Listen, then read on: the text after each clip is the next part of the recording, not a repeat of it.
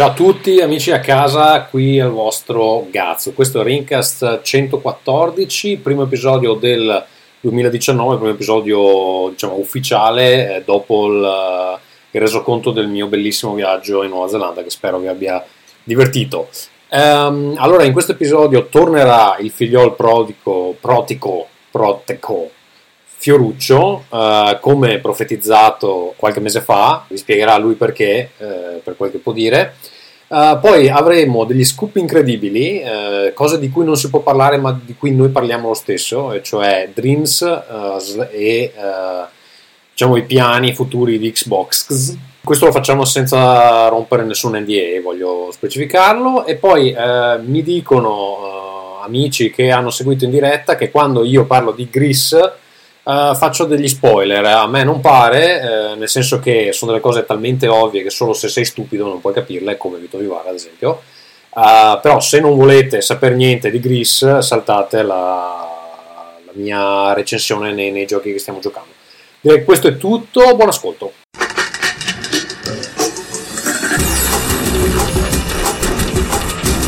Rincast presenta Nerdcore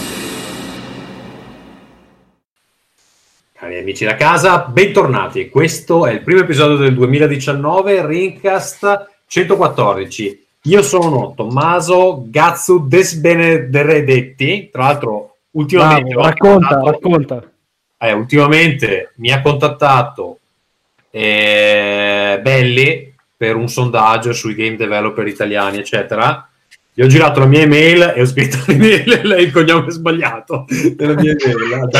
tu l'hai scritto sbagliato. E io l'ho scritto sbagliato. Non so, mi, mi, avete confuso, non so più nemmeno come chiamo. Però, scusami, la domanda che nasce spontanea è perché Belli chiama te per, su, per il sondaggio sui game developer? No, mi, mi, aveva, mi, aveva, contattato se potevo, cioè se c'era una votazione tipo delle, dei, delle migliori cose in Italia, eccetera.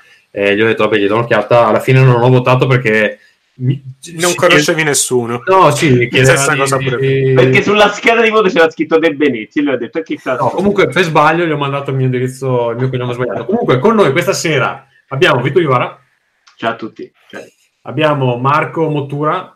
Ciao, ciao, ciao. Che ciao. vedete in una posizione diversa dal solito. Uh, perché, perché era miniatura, miniature mentre parla con noi. E poi eh, a sorpresa così eh, come primo episodio del primo del 2019 eh, c'è il nostro amico Fioruccio. Ciao Fe- Fioruccio Ferruccio, Ferruccio. Io vorrei accettare questa candidatura a, eh, a, come rappresentante per l'UNESCO.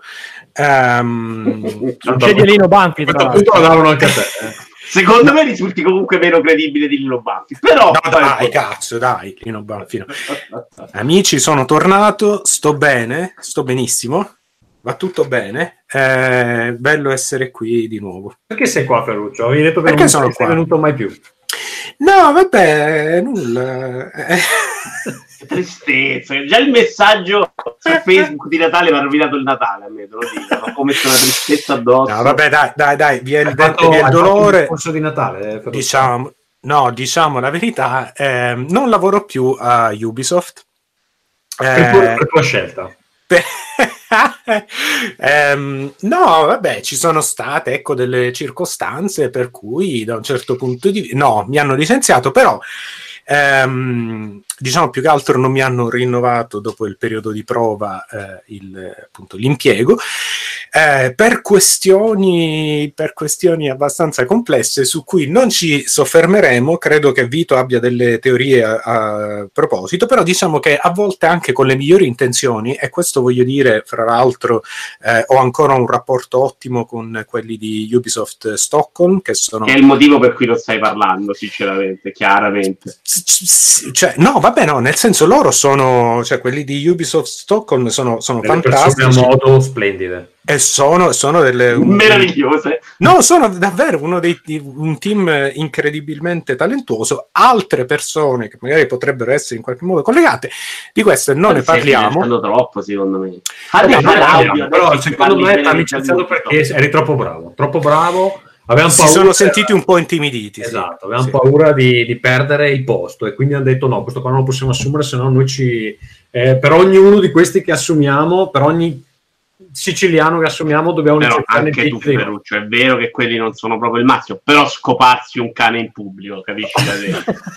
Beh, però non è che adesso... Beh, scusami, però se i videogiochi sono arte, allora, a- allora fa- Va bene fa arte l'inclusività, concettuale, Ferruccio, però. se vabbè, si fa l'arte concettuale, l'arte concettuale può anche essere così eh, provoca- provocante. Va bene, Allora, allora io vorrei partire, Tommaso, poi facciamo il sondaggio perché abbiamo chiesto ai nostri ascoltatori di immaginare il motivo per- dell'allontanamento di Ferruccio. Mm. Intanto vorrei elencare 10 cose che durano più, comunque più di Ferruccio in Ubisoft. Abbiamo un governo del PD, un gioco di Star Wars Electronic Arts, Bonucci, l'interesse degli ascoltatori per Simone che parla di Magic. Qua pensavo ci fosse, quindi un po' me la rovinata. Una eiaculazione precoce, Tommaso che gioca qualsiasi gioco a livello hard, eh, il successo, di, anzi l'interesse di Sony per PlayStation Vita, la mania di Pokémon Go, la batteria dell'iPhone e l'Oscar a La La Land. ascolta, sai che non ho capito il titolo di questa lista? Eh, Cose che durano durano più di comunque più di Ferruccio in Ubisoft. ok, bene, dai. Ma Allora, quella, eh, quella, sull'eiaculazione precoce, Vito, riguardava te, perché ho sentito che tutte più o meno riguardavano qualcuno e volevo sapere se quella lì era, era autobiografico. Il mio non eiacula proprio, cioè questo è sempre Ah, stato ok, un po' il mio scusa, forte. ok, ok, scusa. lui tiene tutto Posso, dentro. posso tutto rendere il, il pieno. come un uomo vero. Tanto scusate, ma c'è Michele che tenta di entrare e, e se bussa alla porta e nessuno gli apre. Non so perché. C'è- tenta di entrare, ha detto che non veniva, eh, che era in, in Egitto, non so dove cazzo era. Vabbè, adesso Ci avrà il blocco del, del governo. dategli, dategli il link che io intanto devo parlare. Michele che ora lavora come... Sì, io l'ho mandato, lavora credo come rappresentante per l'UNESCO, credo. Sì, sì, beh, anche lui. Eh, prendono un po' tutti ultimamente. eh, Così No, mi- Michele sta lavorando in qualche società che lavora per distruggere l'UNESCO, per bombardarlo. Se ha seguito un po' la, la strada. Eh, Allora, ehm, vari link per i nostri amici da casa. Intanto spero che vi sia piaciuto l'episodio sulla Nuova Zelanda, dove ho raccontato tutte delle cose meravigliose che sono successe. Ho anche eh, svelato dei dettagli che non avrei dovuto. Mia moglie mi ha anche fatto una cazziata fortissima. eh, per, per avermi raccontato delle cose che avevano fatto ridere, cari amici. Scusa, eh, cosa hai Cose di, raccontato? cose di scopaggio. Esatto, Eh, avete scopato in pubblico, non l'ho ascoltato. L'hai sentita, Ferruccio? No, allora, non- Però io posso, posso saperlo a parte, poi me lo ascolto perché io ho comprato il film senza vederlo. Va bene, va bene. Poi non te- c'aveva i sottotitoli in inglese, tacci vostri, i sottotitoli anche in inglese si andavano bene. Ah, ma stai film parlando di The Name of the Game, no? Ma io sto Ah. parlando della puntata. No, lo so, dico, però io ho comprato quello, non l'ho visto, almeno di messa cosa. Cosa ti devo dire? Ah, vabbè, ok, vabbè, dopo... Vabbè, ma tanto i soldi mica vanno a me. Comunque, giusto che l'hai ricordato, eh, se volete vedere The Name of the Game è disponibile su Steam adesso, anche in Italia. Non c'ha i sottotitoli e quindi dovete capire l'inglese. Eh, forse ce l'hai in inglese, però, i sottotitoli. No, no, no, confermo no. inglese, ok. Cioè, la roba con i sottotitoli in inglese la guardo io. Vabbè, Ehm, allora, se volete parlare con noi potete farlo alla chat Telegram, telegram.me slash rincast. Eh, se comprate roba, giochi, vibratori, ehm, sacchi di concime, ehm, quello che vi pare, potete farlo con il link di Amazon eh, e referral, referral di Rincast. Lo trovate nella descrizione dell'episodio oppure nel blog www.rincast.it se siete da mobile lo trovate in fondo, se siete da desktop lo trovate sul lato, cliccate sul link Amazon che c'è lì e potete utilizzare il nostro, nostro referral. E, e poi niente. Però vanno, scusami, se referra va a Tommaso De Benedetti. perché Ah, Tommaso De quello. Ah no, sai come mi sono chiamato? Tommaso De Be, Be- aspetta, De Bebenetti, una roba. Cioè, ho anche creato una nuova variazione del... è bello. Allora, eh, sì, viene tutto a me. eh, io in realtà eh, ci provo sempre a regalarvi qualcosa, non volete mai un cazzo e quindi me li uso io que- quei, quei fondi. No, no, ma io dicevo, vabbè, non l'hai capita. Dicevo a quello col nome sbagliato, non che ti prendi Ah, vieni, vieni da Tommaso Ben Benedetto, Esatto. sì, eh, penso anch'io, infatti. E, mm, e niente, poi se invece avete proprio i soldi da buttare così, potete andare a patron.podbean.com slash lasciarci un, uh, un obolo mensile e noi vi faremo ridere per sempre, cari amici. Poi vi abbiamo anche riportato Ferruccio eh, e quindi adesso dobbiamo anche dargli da mangiare. Chiamando Ubisoft e dicendo che era uno che si scopava i cani in pubblico e quindi è stato licenziato. No, ma poi ti ricordi, abbiamo fatto anche quel uh, mashup con Ferruccio che dice cose male di, uh, di Assassin's Creed. Poi poi abbiamo girato all'indirizzo giusto di Ubisoft e adesso lui magicamente è tornato in puntata. Quindi, grazie. Grazie Tommaso, grazie. Prego. Di cosa... Beh, allora... Adesso pa- dopo parla di Dreams, quindi secondo me già te ne penti, però... Esatto. Allora, eh, io andrei con le case. Io non ho molto da dire al di là della, della- della vacanza, di cui ormai sapete tutto. Ehm, niente, situazione mia lavorativa non, non eccezionale, neanche, Non pervenuta. neanche drammatica, un po' così così. Però invece vedo che eh, Marco eh, ha qualcosa da raccontarci, quindi farei partire la bella sigletta di Marco.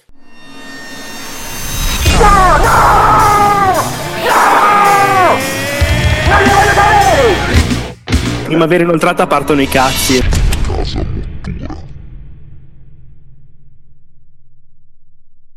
Oh, bello, bello. Sai che io apprezzo sempre i battiti di mani. Eh, sto anche imparando a suonare uno strumento, quindi presto saprò fare anche dei battiti di mani più complessi. Oppure le scorregge con le ascelle, che è una cosa che mi affascina.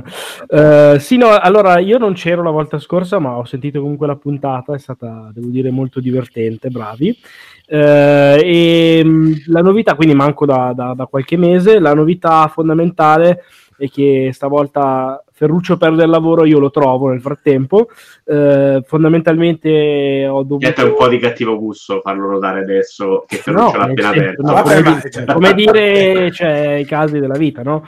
E, praticamente ehm, ho dovuto aprire partita IVA perché altrimenti non, come dire, non c'era trippa per gatti e sto lavorando, ho un contratto fino a giugno come consulente fondamentalmente facendo sempre il grafico, eh, come consulente per eh, una società che posso tranquillamente nominare che è Infront, quelli legati a fondamentalmente i diritti del calcio e in generale dello sport e mi occupo un po' di, di- di cose varie del tipo da motion graphics passando La sigla per- della Champions League. No, la sigla Champions League no, però tipo un sacco di LED che vedete a bordo campo degli stadi di Serie A sono passati da- dalla scrivania. Quindi è una cosa che ti piace. Adesso, ade- adesso non esagererei con i termini, Ah, però la cottura. Eh.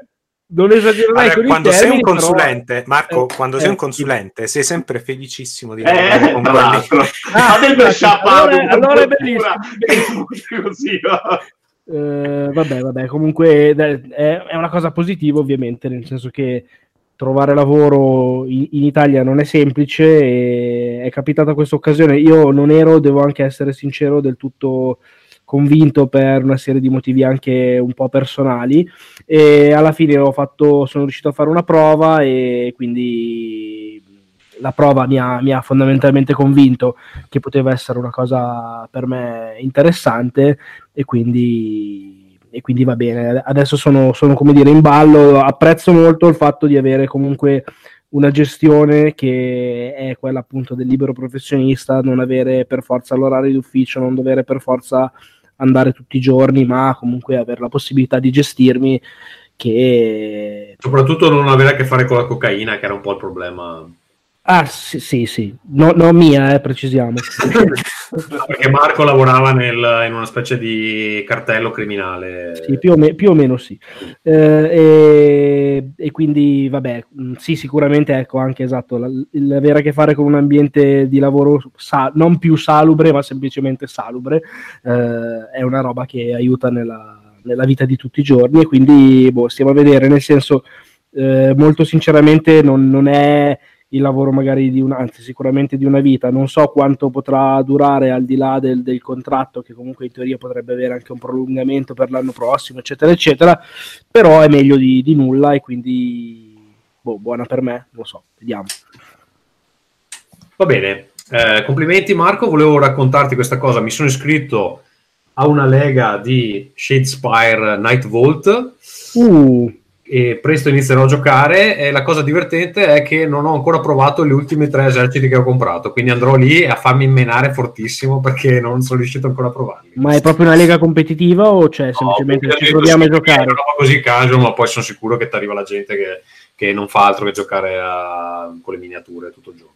Ecco, bravo, se vuoi aggiungo un'ultima cosa che siccome ho parlato spesso appunto della mia rinnovata passione per i giochi da tavolo, eccetera, eccetera, in questi mesi ho fatto anch'io dei, dei tornei di roba legata appunto alle miniature, ro- cose molto eh, amichevoli, diciamo, eh, però appunto anche uscire dal giro solito di amici con cui ovviamente mi trovo benissimo però incontrare gente nuova con un tasso di sfiga naturalmente importante e come dire passare qualche, qualche ora a giocare così è sempre una cosa piacevole che sto facendo volentieri. Adesso il mese prossimo farò altre robe del genere giocando sia a Shade Spire che giochi tu sia anche a Blood Bowl. E tra l'altro di Blood Bowl invece con gli amici soliti abbiamo creato una lega tra di noi siccome eh, ho la fortuna di avere un amico che gioca dal 1986 tipo ed è super malato di Blood Bowl si è costruito uno stadio a casa non è una battuta e quindi ci siamo fatti una lega per i cazzi nostri siamo in, in otto e ci stiamo facendo le partite eccetera eccetera. Una roba molto nerd però sempre, sempre posso di... dire mi mancano un po' i discorsi su Magic che faceva Simone.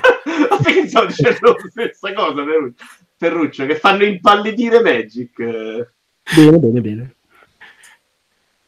Allora, eh, mi sentite? Sì. Vai, vai. Eh, vedo che Michele è ancora in difficoltà perché non lo state aiutando, Dio scatenato. Quindi... Ci gli ha dato il link. il link. Scusa, che devo fare? Dai, che cazzo dobbiamo fare? Allora, ehm, va bene, dai, io direi che passiamo direttamente. No, io c'ho la casa. Chi, chi veloce. Pure eh. io. Ah, la vuoi fare? Va bene, andiamo sì, qua, sì. con la tua... Sì. Ladies and gentlemen, from Los Angeles, California. Noi tuffi siamo così, noi siamo tuffi blu, puffiamo su per giù, due meno poco più. Di chi era? Mia o di... La tua, la tua Ferruccio. La mia? Come, non l'hai riconosciuta? Eh, sì, sì, sì. Scusa, eh era eh, no vabbè in realtà è una cosa molto molto breve anche poi che si ricollega a quello che dicevamo poco fa. Ragazzi devo dire la verità mi è capitato in passato di insomma cercare lavoro di trovarmi fra un lavoro e l'altro così e di solito per me era sempre un sacco di ansia di di questa sensazione proprio di dover provare a cercare a trovare qualcosa continuamente. E invece volevo dirvi che ehm, sono entrato un po' nell'ottica del, diciamo un po' la prendo come Di Maio, no? Cioè, questa, questa è la vita come reddito di cittadinanza, così è tutto quanto. Ehm, in Svezia non si sta Cercavo senza no. sapere cosa fossero i congiuntivi per prenderla come Di Maio. Eh, e quindi, insomma, visto che mi trovo così in questa situazione senza lavoro, ragazzi, io me la sto godendo alla grandissima. Non so, non so come, come dire, non so perché, però cioè, la quindi mattina. Sta lavorando Dante in questo momento per mantenere la famiglia. Vabbè, ma tanto, cioè, a parte che ancora mi pagano perché, vabbè, mi hanno dato qualche mensilità in più, però dico che un po' si sentivano in colpa, però vabbè, dico, a parte questo, ehm, a parte questo, poi eventualmente... se lo meritava, tieni qui. Eventual- eventualmente poi dico, il, in Svezia c'è il, c'è il sussidio di disoccupazione, poi ho un po' di cose in ballo, ma intanto per ora questa routine così di lasciare i bambini a scuola, ehm, poi faccio un po' di esercizio ogni giorno, poi metto là... Vai a limonare con le casalinghe che, che si annoiano. Sì, oppure insomma gio- faccio, lavoro un poco con Unity per i cazzi miei così, che è molto meno, molto meno figo, però um, si vive abbastanza bene, non so che dirvi. Eh, Quindi tu hai scoperto che non fare un cazzo si vive bene. Sei andato a baciare la mano del re di Svezia? Perché dovrei farlo? Beh, non l'ho fatto quando mi hanno proclamato cittadino svedese, figura. No, ti danno praticamente il reddito di cittadinanza, non hai visto cosa è successo ad Afragola? No che, che, hanno baciato le mani a Salvini dicendogli aspettiamo il reddito di cittadinanza. Non hai visto? Che brutta. Cosa. Vabbè, eh, Ferruccio, non sei aggiornato, allora non mi, fa, mi, mi rovini anche la battuta. Va bene. Ehm, Vito, No, però aspetta un attimo, scusa Ferruccio, però al di là de, di farsi mantenere c'hai delle prospettive o comunque va bene così? Sì, sì, sì, sì ma infatti secondo, eh, cioè, secondo me qualcosa la trovo. Poi è, è tutta questione di quanto, quanto, sia piacevole o remunerativo, però insomma credo che qualcosa la troverò. O duraturo, posso permettermi o duraturo? No, senti, a sto punto, guarda, veramente, cioè, Ma pure se, pure se mi metto a sturare cessi, me lo devo tenere almeno per un paio d'anni perché veramente si può andare avanti così. Ehm, no, però c'è, c'è un, eh, c'è una cosa per ora in ballo che potrebbe essere veramente molto, molto carina. Però vi saprò dire la prossima puntata. Va bene, ehm, Vito, vai con la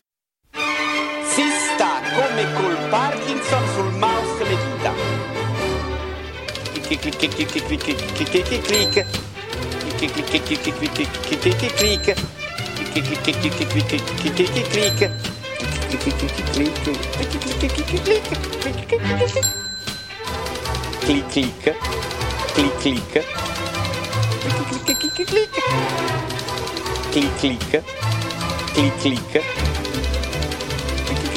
clic Allora, io vado molto veloce perché a Natale mi sono veramente cagato sotto perché ho scoperto, andando a ritirare delle carte di una cosa di mio padre che invece sapevamo già da tempo, di essere stato indagato in un processo, ro- roba penale, e, e quindi ho letto il mio nome quando abbiamo preso queste cazzo di carte, mi sono cagato sotto perché ero convinto di esserci in mezzo anch'io. Poi siamo tutti innocenti, eh, dobbiamo dimostrare. Però comunque mi sono cagato sotto di andare a finire questo processo. Poi ho scoperto dopo qualche giorno, perché quel- quei giorni l'avvocato non riusciva a sentirlo, che pare che si siano fermati a Oh. metà strada su di me. Finalmente, quindi- quindi... capisco che finalmente è arrivata la denuncetta per quel fatto là di della Sguardia nelle voci che hai messo in giro.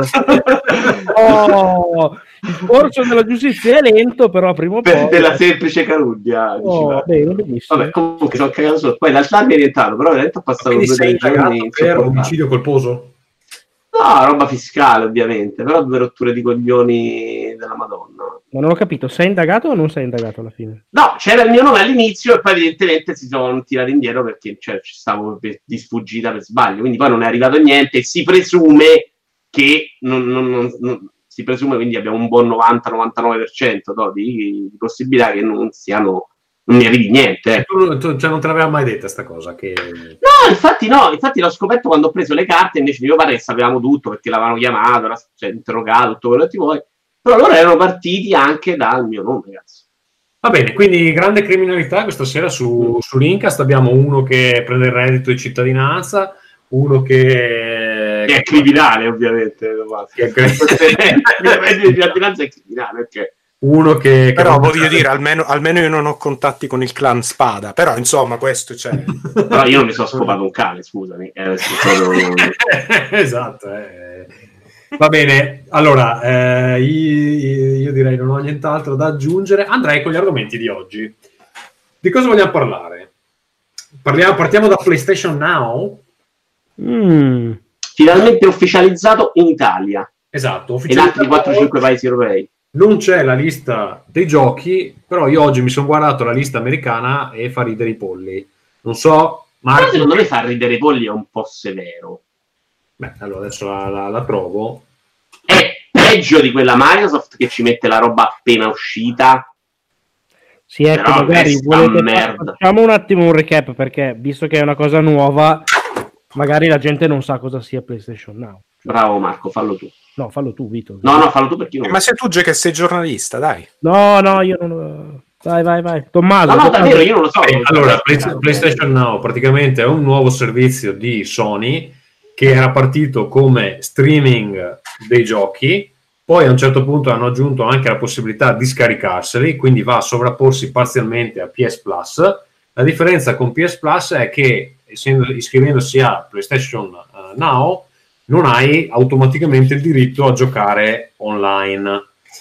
Eh, No, quindi- ma perché si sovrappongono? Io non Beh, si sovrappongono perché eh, sia in- su PS Plus che su PlayStation Now Tirano hai, giochi. hai la possibilità di fare il Eh, vabbè, in uno te ne danno 3-4 al mese quanti sono, in un altro hai a disposizione sta libreria infinita, semi Netflix. Ho capito. Scusa Diciamo ma, che- scusa, ma PlayStation Now è incluso in eh, PlayStation Plus? È una No. cosa a parte? No, è una roba a Ah, parte. vabbè, ciao. È come Gold e Microsoft Pass. E ora, Eh, Vito, dico che si sovrappongono perché inizialmente PlayStation Now era pensato solo per lo streaming, poi si sono resi conto che non aveva senso per alcuni mercati e hanno aggiunto la possibilità anche di fare il download in locale dei giochi, Eh, ma continuano a non sovrapporsi. Cioè. come su PlayStation Plus. Adesso Dai, dai, cazzo.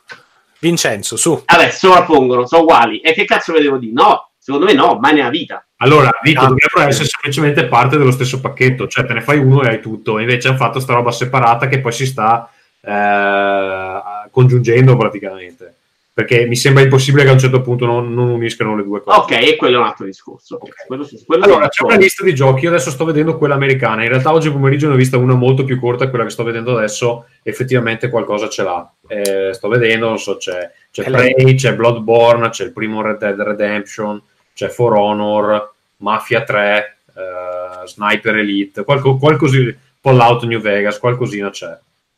Eh, Uncharted 3, Until Dawn, quindi Eh, da- perché, perché l'idea sarebbe quella che rimpiazza un po' il, il retro game, la retrocompatibilità, diciamo, tramite... No, perché sono comunque la scorsa Sì, generazione. perché, giusto, inizialmente era nato come un servizio di streaming dei titoli vecchi, cioè PlayStation 3, poi hanno aggiunto PlayStation 2, mi pare, che è andato in quest'ordine, e adesso hanno aggiunto anche PlayStation 4. E quindi si sta iniziando a configurare un po' come servizio in competizione con ehm, il Mi- l'Xbox eh, Pass, che è il servizio di Microsoft che include però tutti i titoli eh, first party mai usciti di sé. eh, appena usciti, esatto.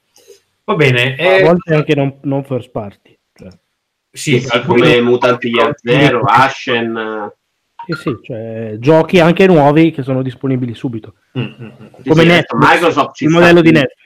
Ci sta puntando tantissimo e infatti Natale l'altro giorno diceva vogliono proprio diventare loro il Netflix dei videogiochi. Secondo me loro non ci sono lontanissimi. No, su questo concordo. Tra l'altro possiamo unire anche un'altra notizia. Allora, non è pubblica, però io ve la dico lo stesso perché non me ne frega un cazzo. Ehm, il Attenzione, 30 gennaio c'è un evento Xbox ID at Xbox in vari- varie città, fra cui anche Helsinki, dove non si sa, non è, de- non è spiegato da nessuna parte di cosa parleranno, però Microsoft vuole incontrare gli sviluppatori ed è estremamente probabile che si parli di Scarlett, cioè la prossima generazione. Sc- Scarlett che Non sarà, non sarà mai un evento pubblico, cioè non lo diranno il 30, no. non so Al massimo usciranno dei leak, però non è che il, tre- il 28 dicono che c'è stata sta roba, che ci sarà sta roba. non so niente, so solo che è, arriva- è arrivato un invito agli sviluppatori. No, secondo me ti ammazzano pure per averlo detto, però tranquillo. Eh, ormai io scappo. Prendete Scappo. Ferruccio. Sì, esatto, scappo da Ferruccio che tanto mi mantiene col suo reddito di cittadinanza. Ehm, comunque non si sa di cosa parleranno, è molto probabile che parlino appunto della prossima generazione. Le voci qualche tempo fa dicevano che in realtà questa nuova generazione Microsoft sarà almeno due device, non uno. E qualcuno diceva eh, sarà un portatile, uno da casa. Secondo me è più probabile che succeda quella cosa lì che, eh, di cui si era già parlato, e cioè che uscirà un Xbox che non ha il lettore e che eh, punta tutto appunto sullo, sul, uh, sull'Xbox Pass. Cioè te lo vendono a meno, ti fai l'abbonamento, compri tutto con l'abbonamento ed è Una stream box, diciamo. come? Una stream box. In realtà non fa solo streaming il passo, no? Cioè, scarichi i giochi. No, no, il- sì, Quando li compri. fa, fa lo scaricamento, esatto. Perché si era parlato anche di una console solo streaming, ma quella mi sembra proprio improbabile. Vabbè, solo streaming costa, cioè la vendono a 20 euro a quel punto perché Eh, però no, solo streaming è un po' un problema secondo me, come al solito. No, ha voglia, È vero loro stanno raggiando su Project Cloud, però sì, sì, ok, però non siamo ancora pronti. Quello che voglio dire è che l'hardware per fare solo streaming è praticamente zero. Cioè, Comunque, se, se è vera Raspberry Pi. se è vera cosa che ci saranno due, due device, secondo me uno non sarà un portatile perché Microsoft ha quella tecnologia, tra l'altro, per fare lo streaming sui tablet, e quindi volendo la cosa portatile la può gestire in quel modo lì. Sarà, penso, una console streaming, eh, cioè, no scusa, streaming senza lettore che va solo ad abbonamento e poi eh, che costerà meno e poi probabilmente avranno il modello standard perché si sono scottati troppo a non mettere il lettore nel primo dove se uno se vuole, se vuole si compra i dischi normalmente e poi se vuole si fa anche l'abbonamento Con il nuovo Kinect, no? questo non lo so ecco, 200 euro. e cosa vogliamo dire di PlayStation Now Vito a te interessa? Allora, al momento non interessa per- perché mh, cioè, i giochi che stanno lì li ho presi da altre parti. Se facesse una roba tipo Microsoft con le esclusive del One, comincia a essere interessante, esattamente come il pass Microsoft. Se fosse su PC ancora non arriva, anche se si parla che nel 2019 lo vedremo, probabilmente sì, perché ti metti dentro tutta la roba loro, Sony ha quei 4-5 giochi l'anno, con una spesa di 100 euro secondo me te lo sei ripagato, no? Quanto viene il Now il Pass Microsoft? E adesso i prezzi non, non sono sicuro, però penso sia tipo 9,90 al mese adesso. non- Io, e quindi so 120 euro l'anno. Sì. Un paio di giochi. Prima di, due- Natale, ma prima di Natale costava un euro. eh. No, quello le fanno spesso le offerte a un euro. Sì. Eh, per dire, ho fatto quello di Origin a 100 euro per un anno. Con FIFA te lo sei ripagato a metà, poi esce Anthem, poi esce Battlefield 5. In mezzo loro mettono comunque anche loro della roba diversa, indie, strana, che esce quando esce. Sono comunque interessanti. ma Credo che il futuro dei videogiochi ormai stia andando in quella direzione. Microsoft con l'acquisizione di tutti questi studi piccolini che possono fare più numero, no? Che il giocone open world gigante vada proprio in quella direzione là. Eh, ehm, è interessante sta cosa che PlayStation Now arriverà anche su PC, però presumo su PC puoi fare solo streaming perché non puoi scaricarti. Eh, certo. No, infatti, certo.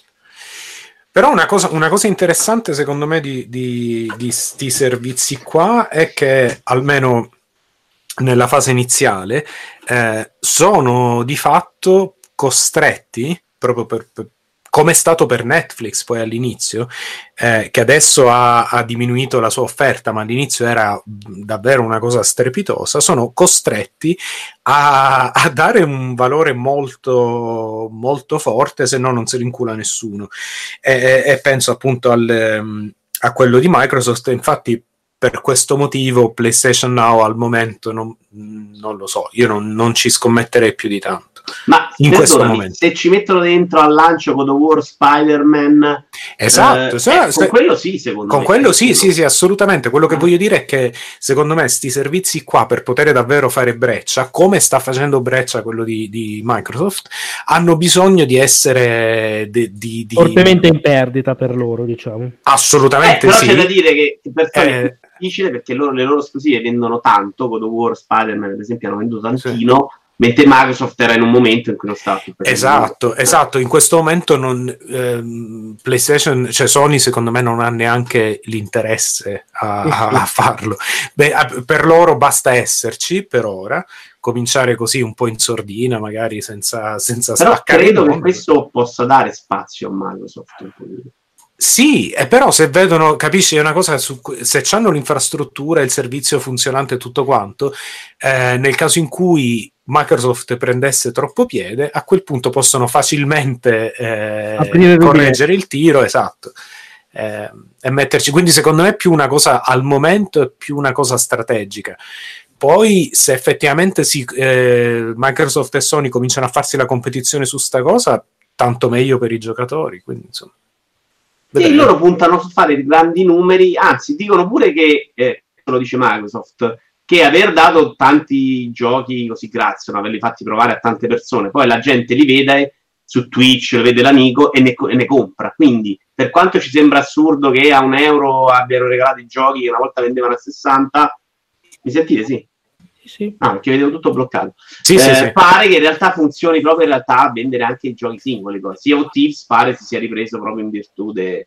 È perché ormai, perché ormai la, la- è, è merce ancora più rara cioè, di, di- di quanto fosse prima, quindi anche semplicemente ehm, conquistare un poco di passaparola ha un valore enorme in un mercato così saturo, no? Vero.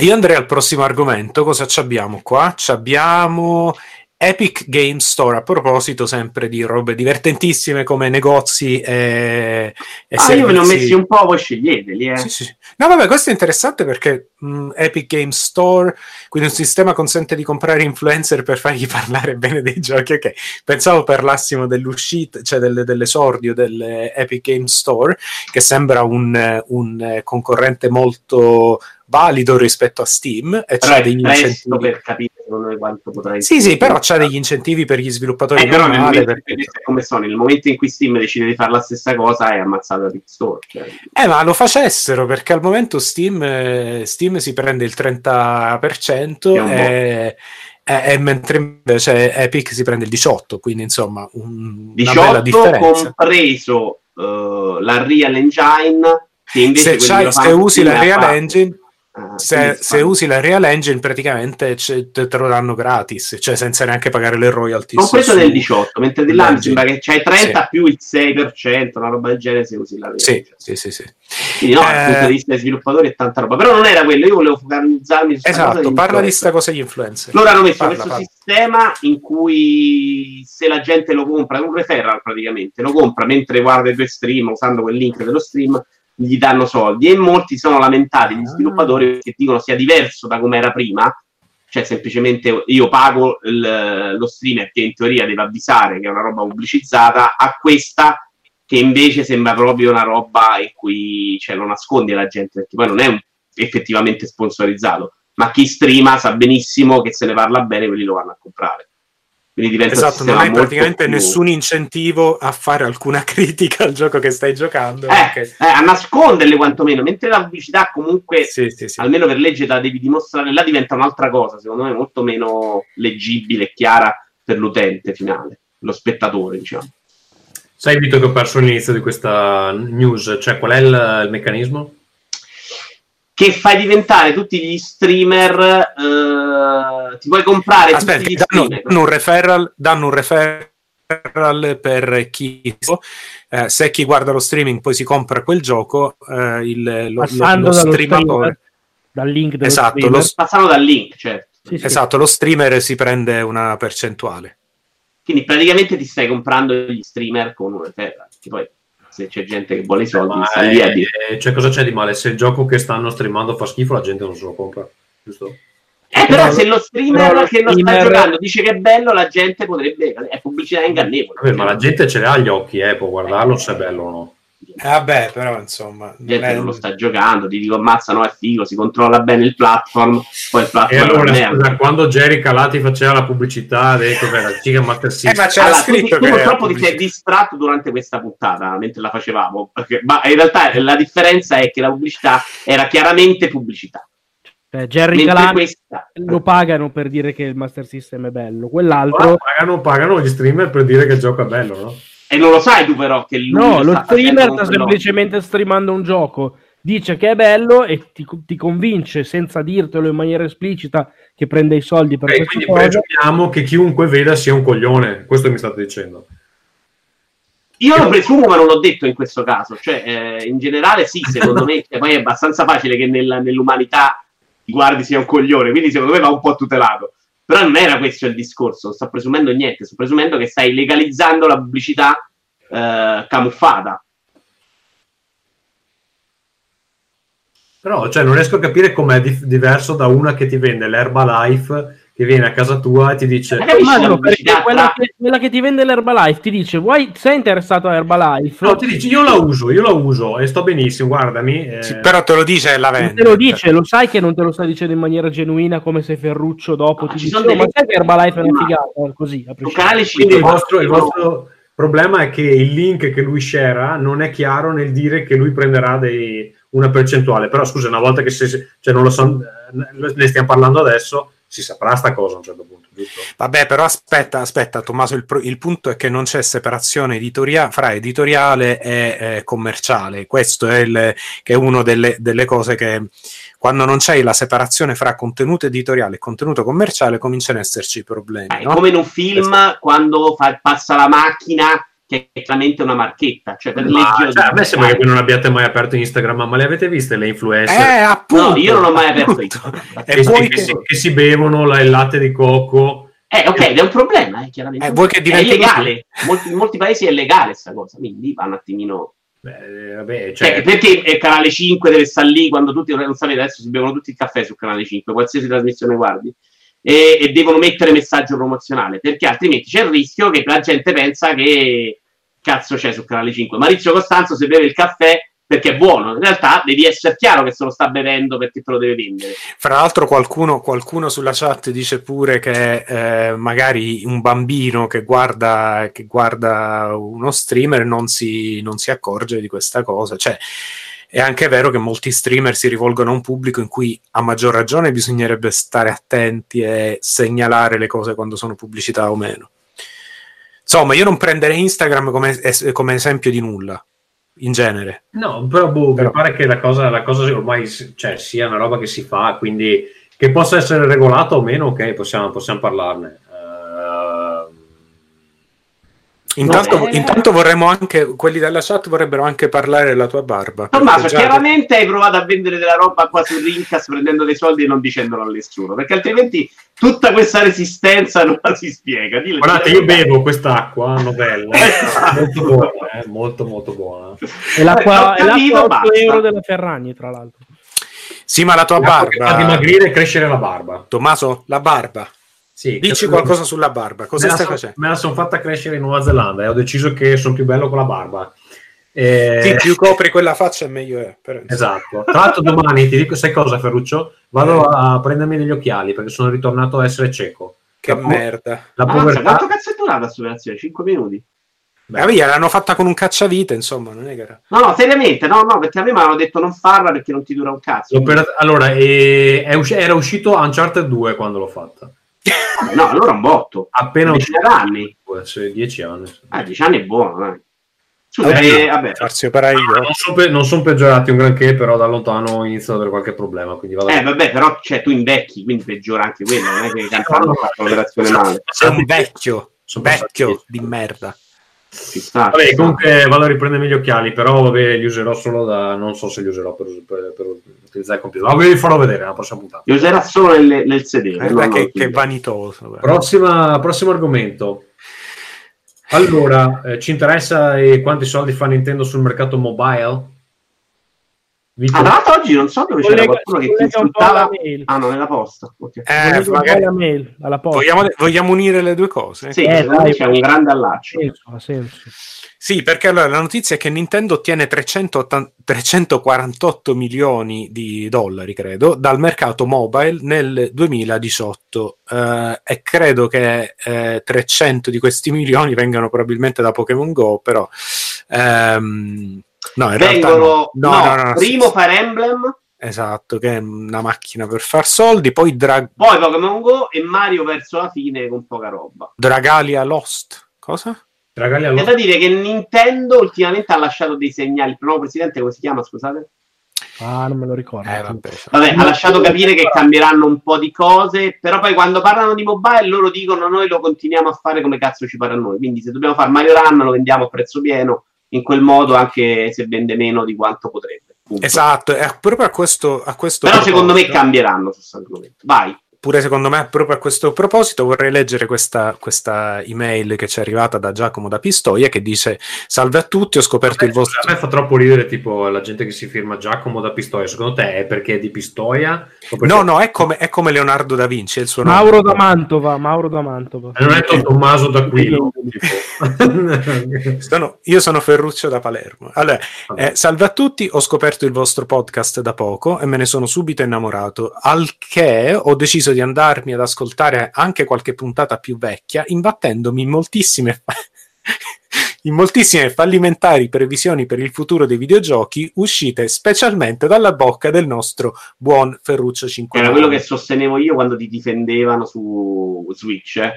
Allora, se, eh, io sono un entertainer, quindi non è che... ade- Vabbè, comunque, esempio, andiamoci a risentire verso il minuto 2 ore e 10 minuti di Rincast 71, dove Ferruccio in tempi non sospetti ci parla dei motivi per cui Nintendo non avrebbe mai sviluppato Mario su Scusa, iOS. eh, ti interrompo un secondo. C'è una, una foltissima scena di ascoltatori che va a riascoltarsi episodi di 5 anni fa. È inquietante questa È inquietante sta roba. Sto dicendo questo dovrebbe farci molta paura.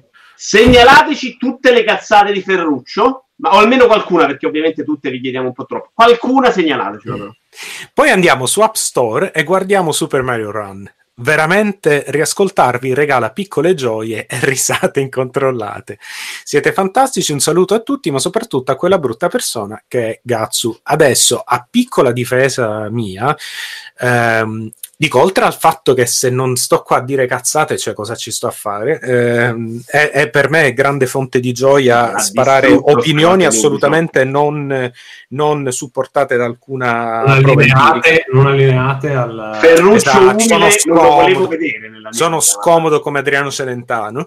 Ehm, e quindi eh, oltre a questo, volevo dire che secondo me Super Mario Run è esattamente il- un, è un buon esempio di qualcosa che, che cioè, Nintendo ha fatto bene a farlo perché secondo me una, una versione fatta con, con ehm, come si dice, rispettando la piattaforma originale eh, e rispettando la, la, mm, IP, come si dice, il, il- il gioco originale.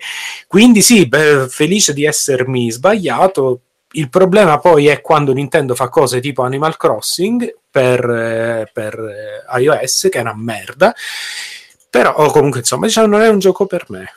Se vo- se vo- No, in realtà c'è un sacco, anch'io sono d'accordo. Cioè, Super Mario Run secondo me è un bellissimo gioco, ma sai che l'hanno bistrattato anche i videogiocatori più classici? Eh, lo so, lo so. per il semplice fatto che sono iOS, una merda, basta. 10 Volevano euro. i, tasti, Ma volevano i tasti su schermo, vabbè, eh, questo... Invece funziona benissimo, è un gioco splendido. Esatto. No. E quindi insomma, cioè, ci sta che magari si concentreranno più su roba tipo Fire Emblem Heroes e Animal Crossing, anche se per me sono un po' insomma il, il lato negativo del, del gaming su, su mobile, Però secondo te Mario Kart, questa è la domanda poi centrale. che dovrebbe uscire quest'anno. uscire quest'anno sarà più sulla formula di Super Mario Run o si piegano a 90 al mercato mobile che è un'altra cosa e diventerà un altro tipo di gioco su quel genere? Io credo che sarà allora. Visto che eh, non è esattamente il gioco che puoi, che puoi convertire semplicemente, cioè non è come in- per dire Animal Crossing alla fine, i comandi, ok, magari punti invece di muovere con lo stick, però più o meno lo puoi fare una, una versione, la puoi fare una versione di Animal Crossing eh, simile a quella su console. Eh, Perché il, ci- il gameplay non è così, cioè, Esatto, non è- legato ai controlli, diciamo. Esatto, di giochi di guida su iOS che abbiano dei controlli che non fanno schifo, ce n'è, io non, non me ne ricordo, cioè non, non mi sembra di averne visti. Quindi io mi Ah, aspetto. io qualcuno ho giocato ma in cui la macchina va avanti da sola e tu freni col speggiando sullo Sì, schermo. Secondo me è l'unica cosa però- che funziona un po' meglio. Però non lo so, non lo so. Io mi aspetto e spero che eh, provino Secondo me a fare qualcosa Horizon Chase, diverso. io non gioco roba su mobile, ma secondo me Horizon Chase, che ho giocato anni fa, era bellissimo. Io l'ho giocato su PC con i controlli. insomma. Eh, per me appunto è, una- è tutta una questione di controlli. Io spero che facciano una cosa tipo Super Mario Run e spero che lo facciano con... Però la, la mia il- domanda non era in tanto. Aspetta, aspetta, aspetta. Con, spero che facciano tipo, che ne so, in portrait mode, quindi in verticale, eh, perché i giochi su mobile in orizzontale, non- secondo me, nel 2019 non hanno senso. E spero che facciano qualcosa di, nuova, di nuovo che eh, gli faccia fare dei soldi, magari che ci mettano tutte le personalizzazioni e cazzate con le macchine che ti Scusate, compri. nell'ottica delle- della mail bisogna tenere conto di tutto il contrario di quello che stai dicendo, eh? Cioè? Cioè, la mail ti diceva che stavi fac- hai fatto pre- previsioni a cazzo, quindi adesso tipo hai detto sicur- spero che non sia port. Ma cioè, guarda, per me vale la stessa cosa, su quello che dico io, eh, vale la stessa cosa che vale per eh, Nostradamus. Quello là diceva tante di quelle cose che alla fine qualcuno la non perché- ok, sono d'accordo. Quindi, insomma, io dico una marea di cazzate. eh, qualcune di ricordiamo che queste- su Switch l'hai presa alla grande. Come? Su Switch l'hai presa alla grande, è giusto? Vedi? Vedi? Perché ogni tanto, eh, per una questione anche di probabilità, insomma. Eh, quindi umile, vedremo. Troppo umile. Andiamo al prossimo. Sessualità, soldi. Allora, il prossimo è un pippone, quindi io eh, leggerei prima un attimino la- il- i risultati del sondaggio, perché la, la nostra gente vuol sapere. Quindi abbiamo chiesto ai nostri ascoltatori di immaginare quale sia stata la causa dell'allontanamento di Ferruccio in Ubisoft e hanno così risposto. Il 14% hanno ascoltato il famoso file audio in cui infama Ubisoft e hanno trovato odioso il suo tono di voce.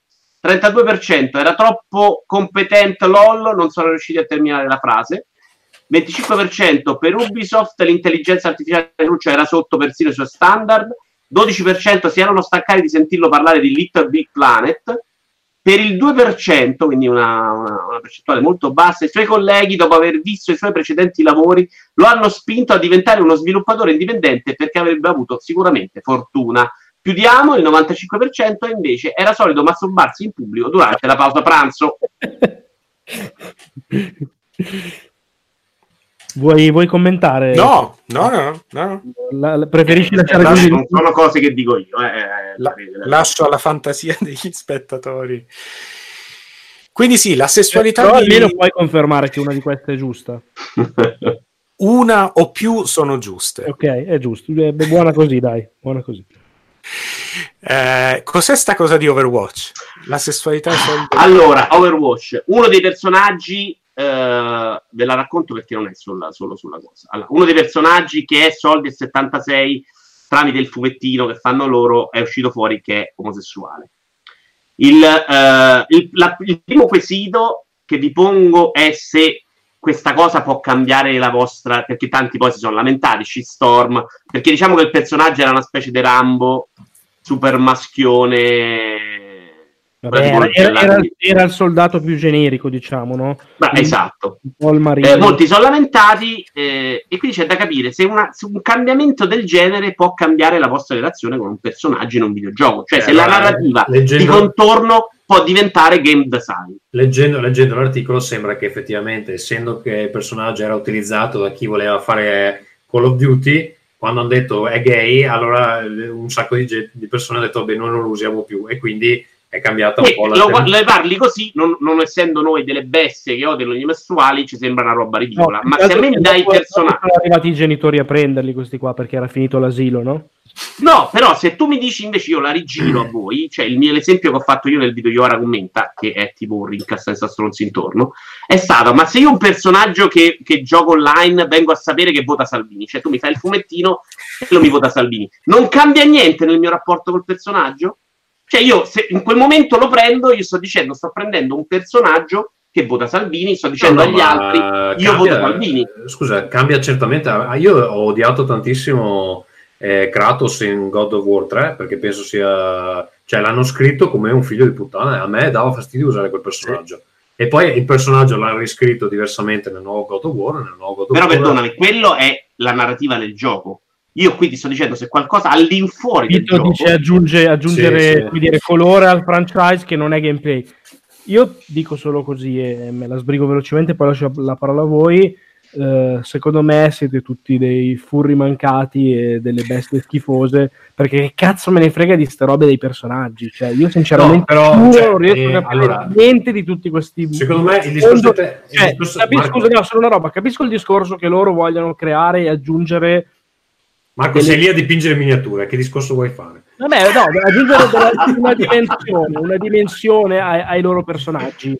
Però, cioè, ma, ma chi se ne frega? Nel senso, No, cioè, a me, a me non zero. capisco però- uno che cioè, si prende male per questa cosa, giuro, non ce la faccio. non- Però Dimmi se mi mio, dici- eh. dimmi qualcosa che ti sta sul cazzo, che ne so, Il Papa, il interista Papa, il. Papa, il Papa, il Papa. No, non esagero, lasciare fare Eh, no. il Papa. Interista anti-juventino.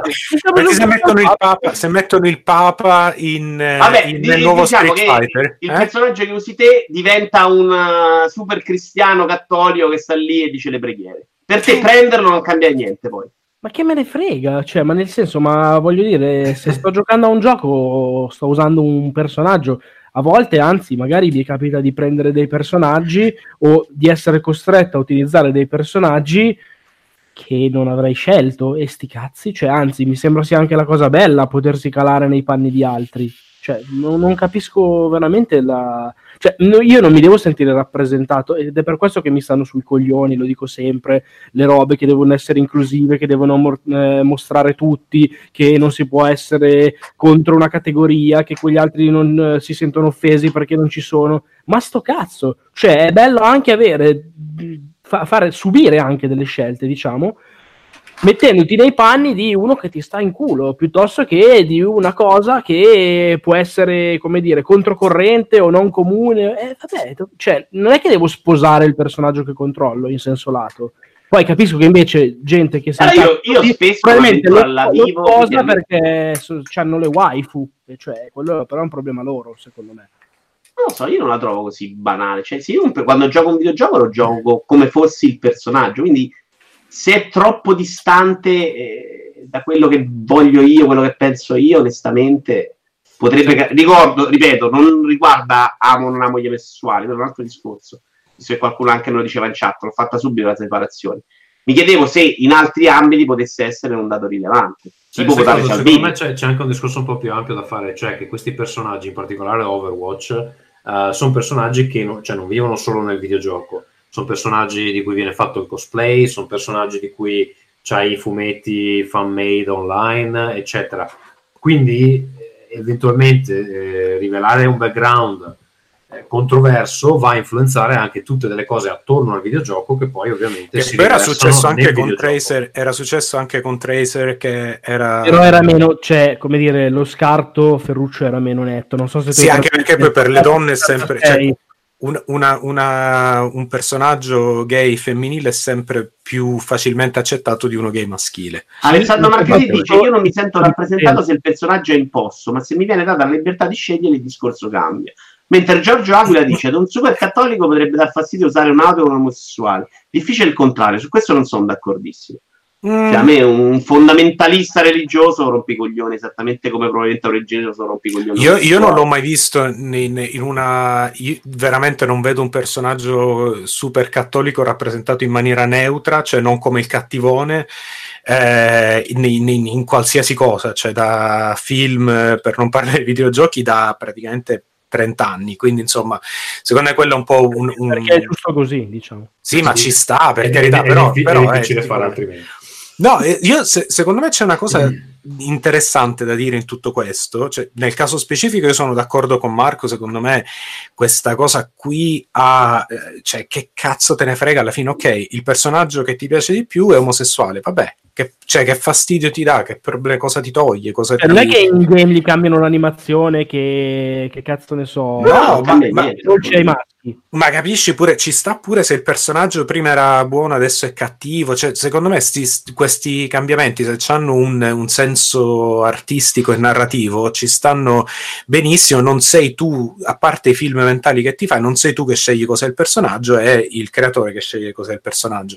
Però a me interessa invece un- una cosa di tutta sta storia qua, che secondo me è abbastanza emblematica, è perché gli sviluppatori hanno questo atteggiamento così ostile nei confronti dei propri videogiocatori? Perché in questo caso specifico non è che hanno introdotto un nuovo personaggio omosessuale, hanno preso il, il- il personaggio più, Più ehm, macio, macio. più macio, come a, volerne, come a volere fare un punto, come si dice, come a volere ehm, sottolineare Intanto cosa. è prendere una posizione contro chi odia gli omosessuali, secondo me. L'altro è perché ne stiamo parlando. Probabilmente in altre occasioni non avessi infastidito tanta gente non ne parla.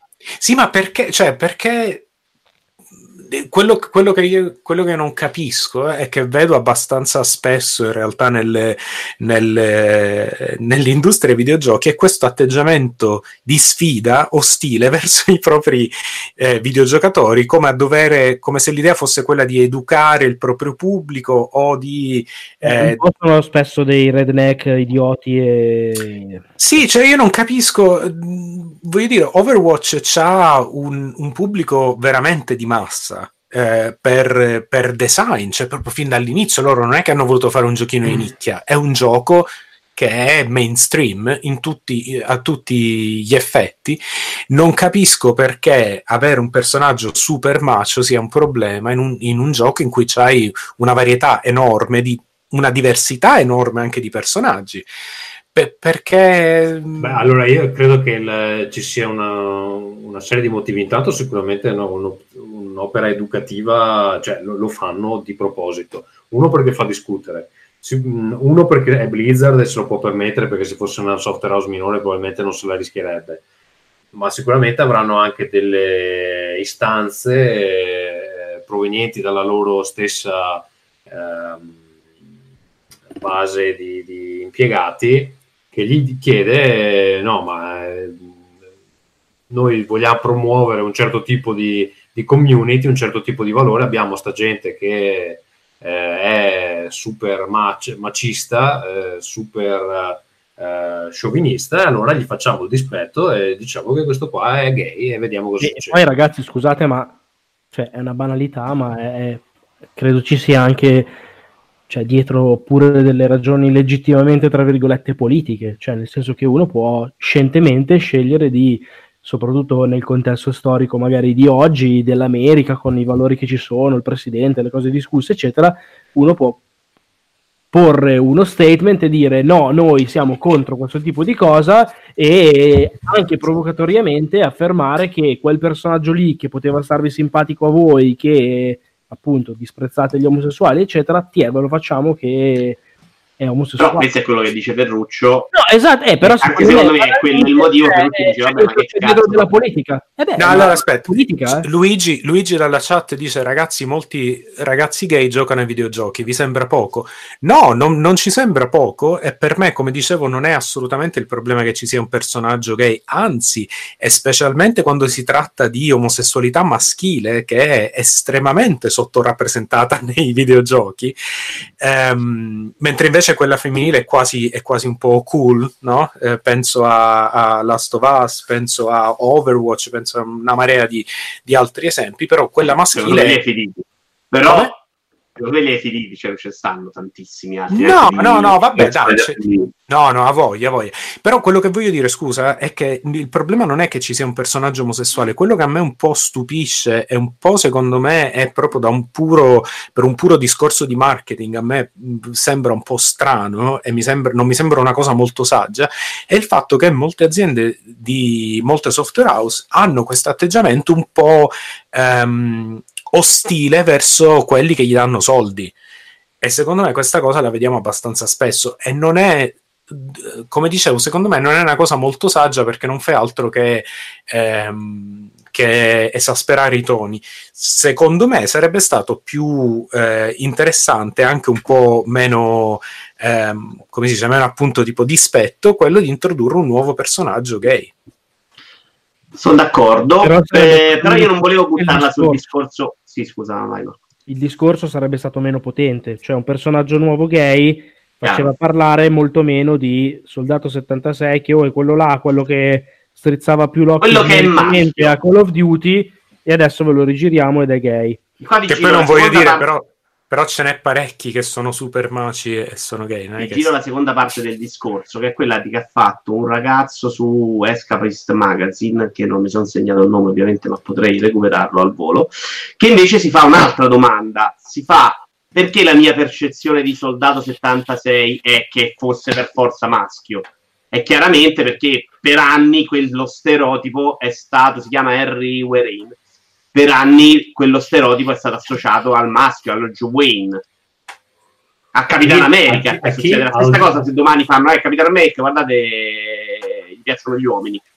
Impazzisce l'universo. Beh, l'avevano già detto con Bucky. e lui dice voglio imparare l'hanno già detto Capitan America è omosessuale? No, però, però Ah. eh, molti dicono che è così, ma vabbè. vogliono eh, cioè lui dice voglio imparare o prendo questa azione per imparare a cambiare anch'io cioè da, da domani quando vedrò un personaggio del genere davanti cercherò di non associarlo per forza a maschio la forza, Boh. quel- la tipologia di personaggio cercherò di non legarlo per forza al suo orient- orientamento sessuale, che è una cazzata, siamo d'accordo? no? Sì, sì, certo, però cioè, naturalmente nel, nel mondo esistono Cazzo, sempre odi le, però, esistono sempre le eccezioni, eh, però insomma io non, non vedo la necessità di dover per forza smontare qualsiasi ar- archetipo, archetipo, archetipo, per forza, cioè, sta- non lo so, a me Eh, sembra lui un ha detto per forza, lui ha detto io mi sono trovato davanti a questa cosa, la reputo sbagliata e voglio cambiare. Eh, però voglio dire, cambiare, mio, ha detto per mio, ma ne hai cambia. conosciute persone nella tua vita? Cioè, ti è mai capitato? Voglio dire, a me, a me stupisce un po' il fatto che qualcuno dica una cosa del genere dopo avere, eh, dopo avere visto un personaggio dei videogiochi. Cioè, non ti è mai capitato di conoscere qualcuno che non sapevi che era gay? Eh, poi io per esempio non cioè, frequento 200 omosessuali per poter aver fatto questo pensiero. A me questo un po' ha fatto pensare, perché poi onestamente no, non, non convivo con 2000 persone. Uno esce 10 volte l'anno da casa, capisci che è più difficile. Bah, ci sta. Andiamo alla prossima. Ma poi in un ambiente dove probabilmente ancora adesso se ti dichiari omosessuale potrebbe essere un problema. Secondo me state sottovalutando tantissimi eh, quanti omosessuali ci sono nello sviluppo, ma in generale quanti omosessuali ci sono nella società. Cioè, Eh, ma sono ta- no, voi, vabbè, voi certo. pensate, no, ma c'è uno ogni mille, ma non è vero un cazzo, cioè ce ne sarà Ma 50. perché lo stai 100. sottovalutando?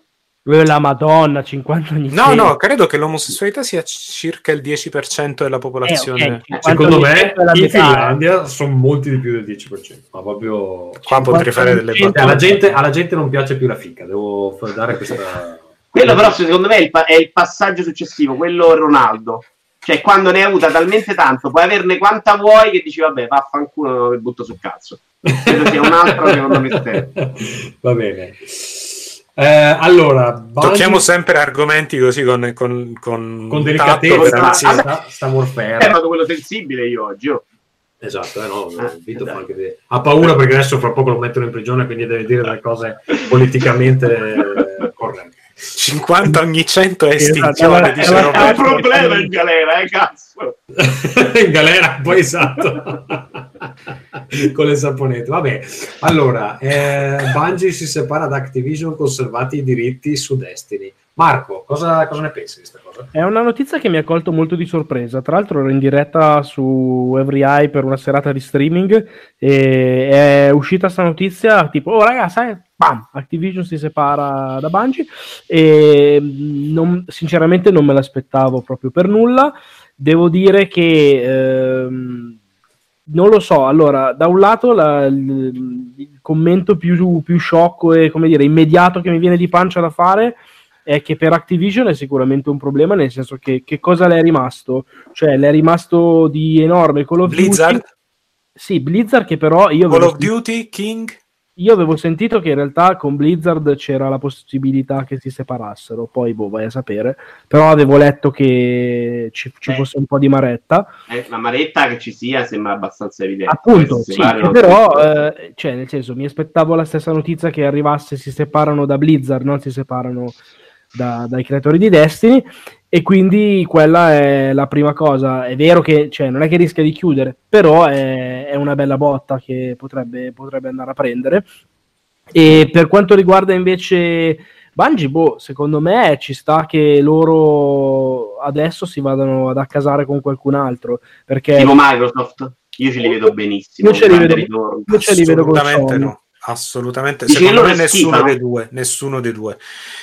Però no, Perché- no, secondo me con qualcuno dovranno, perché non è che possono gestire un eventuale Destiny 3 con... eh, Bungie è in realtà no vabbè Bungie, allora, Bungie è in realtà eh, un'azienda molto più grossa di quanto si pensi perché hanno veramente tipo non lo so tipo mille impiegati cioè è davvero grossa e per quanto riguarda il publishing potrebbero fare un accordo per la distribuzione quindi non publishing ma proprio letteralmente solo la distribuzione delle, delle copie non lo so magari un po' di aiuto col marketing o cose così eh, con più o meno chiunque, cioè non, potrebbero anche farlo contemporaneamente con Sony o Microsoft. Scusa, perché lo so. dovrebbero rifiutare Microsoft che in questo momento pare andare dagli sviluppatori e dirgli guardate, non mettiamo bocca su... sullo Perché Destiny è troppo grosso. Ma gli ridanno Halo. Perché Destiny è troppo grosso No, su... su Halo non ci credo che tornano, però possono dirgli fate quello che volete. Allora, prima di tutto perché-. No, prima di tutto perché, Mic- perché Bungie si è separata da- da Microsoft con, eh, con, insomma, con difficoltà e tutto quanto, non credo il ritorno. Seconda cosa perché eh, né Microsoft né Sony possono garantire eh, a un'azienda come Bungie un... cioè Bungie a questo punto non può andare in esclusiva, almeno con Destiny. Beh, ma perché deve andare in esclusiva? Beh, Eh, allora non può andare Vabbè, se passi a Microsoft. Microsoft. eh. Vabbè, Minecraft non è in esclusiva. Ho capito, Ma- eh, però è un indino che, che stava già su tutto e non l'hai portato in Esatto, sitio, cioè non, non no. ce lo vedo, non ce lo vedo un gioco, un gioco su PlayStation con eh, No, quando, quando inizi eh, published by Microsoft. Non- non- Quindi secondo me saranno, staranno indipendenti. ehm, poi, vediamo, poi vediamo cosa succede, anche perché non credo che abbiano problemi di soldi. Sia per quanto riguarda Destiny, che io ho, ho guardato un po', ho visto che Forsaken ha venduto eh, era nella top 3, credo, questo autunno, ha venduto non so quanti milioni di, di copie, quindi Destiny va ancora bene. Io non Eh, sapevo che andasse così bene adesso. Sì, No, sì, non, sì, va, non va bene. No, allora, Activision ha detto non va, è andato sotto le nostre aspettative, però molti pensano che sia stato in realtà un modo un po' per indorare la pillola. Eh, però Per- si- ah, io ricordo No, no, multipiatta no. la metà di- del primo. Sì, vabbè, grazie, però insomma, Eh, il, cosa, il 2? No, no, ma eh, sì, ma capisci anche che Forsaken è un'espansione, che hanno venduto a prezzo quasi pieno, ha venduto tipo parlo 9 di milioni di copie, non è, non è No. male. è- come? Se ha venduto 9 milioni di copie, va benissimo, ma non credo sia quello. No, vabbè, ma dico, in quanto a soldi non è il problema, hanno anche ricevuto 100 milioni di dollari per un nuovo progetto dall'azienda cine- la cinese, quello che era.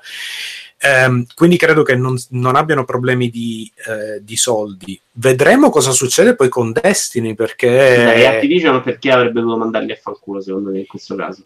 Perché a quanto pare i rapporti non erano ottimali già da tempo. Activision potrebbe hanno avere. fatto caricabarile l'un l'altro perché comunque Destiny 2 non è andato come doveva.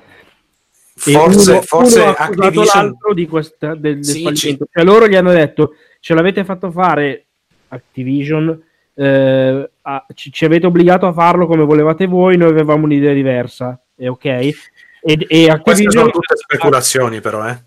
Sì, sì, Cioè, può essere anche che Activision li abbia forzati a un, un calendario di uscite che, non- che a loro non stava bene, può essere quello, cioè, non, non lo sappiamo.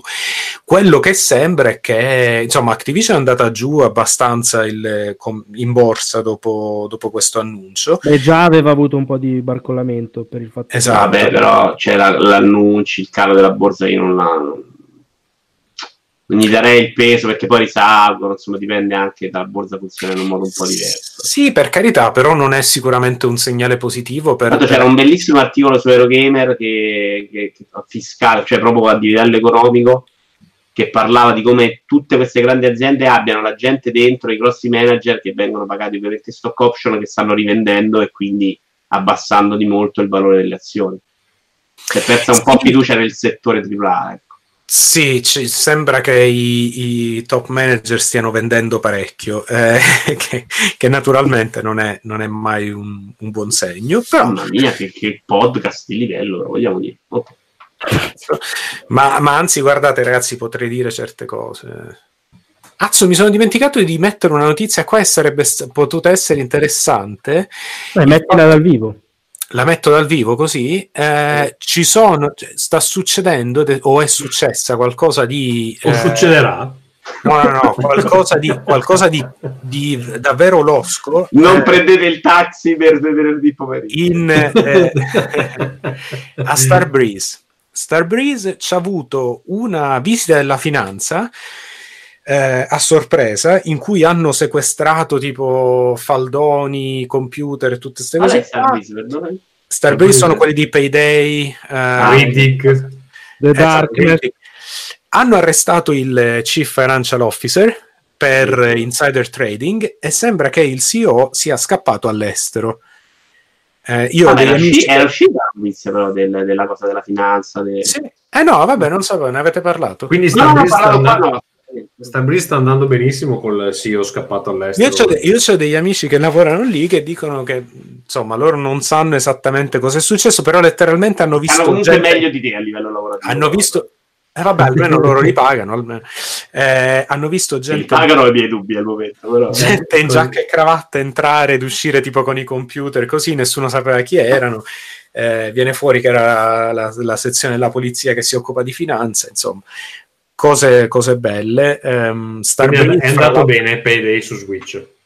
sì no vabbè no no l'ultimo gioco che hanno pubblicato è stato quello di The Walking Dead Eh, ma Starbreeze guarda c'ha una storia di, di- di- di investimenti strani facevano il dovevano fare il VR. VR, esatto, mi ricordo, lo facevano provare due o tre, tre fa. In realtà si stanno inculando anche un altro nome grosso alla finanza in America. Aspettatemi. Donald. J. Trump No, no, no, uno che fa giochi. Vabbè, poi ve lo dico, adesso non mi viene. Va bene, ehm, Uno che proseguirei. Proseguirei. Eh? Chi è uno che fa giochi No, no, uno grosso che prima aveva, aveva dichiarato che il commercialista gli aveva fottuto un sacco di soldi.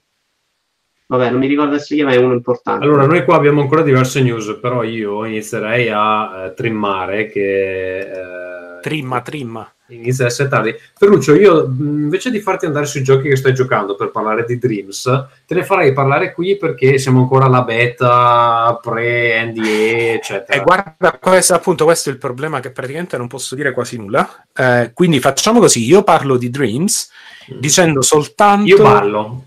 Soltanto, cose, soltanto cose dette dagli, dagli sviluppatori. Vabbè, scusate, solo una, una notizia, eh, ma, ma Vai, vai. Bottura, un parere veloce su Madbox. Finiranno come il CEO di Starbreeze. è, è- è una news veramente singolare che se che qualcuno da- dal nulla se ne salti fuori con una console Tra l'altro ho visto ieri i controller, cioè proprio fanno finta di crederci per davvero. Eh. Eh sì, hanno fatto vedere già anche la console ufficiale. I controller sono prodotipi. Brutta come la merda. La console No, vabbè, vedere ma- anche quella guarda che- ufficiale. guarda che sono, sono render eh, cioè non esiste. No, no, l'ultima hanno detto questi sono i render e questo abbiamo scelto. Hanno fatto vedere quattro render e hanno detto tra questi abbiamo scelto questo. I controller sono No, non sono neanche brutti questi controller secondo me. Ma neanche belli, però, dai. Vabbè. Anche la console non mi pareva brutta. E Eh, com- comunque vai. vedremo. Vedremo come andrà questa fantastica avventura. Eh, Chiedo scusa, tornate su Ferruccio. dai, Dreams.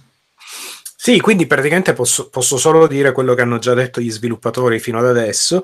Per chi non lo sapesse, Dreams è praticamente tipo Little Big Planet in 3D o, o, eh, per dirlo in un'altra maniera è tipo Unreal Engine ma divertente da usare.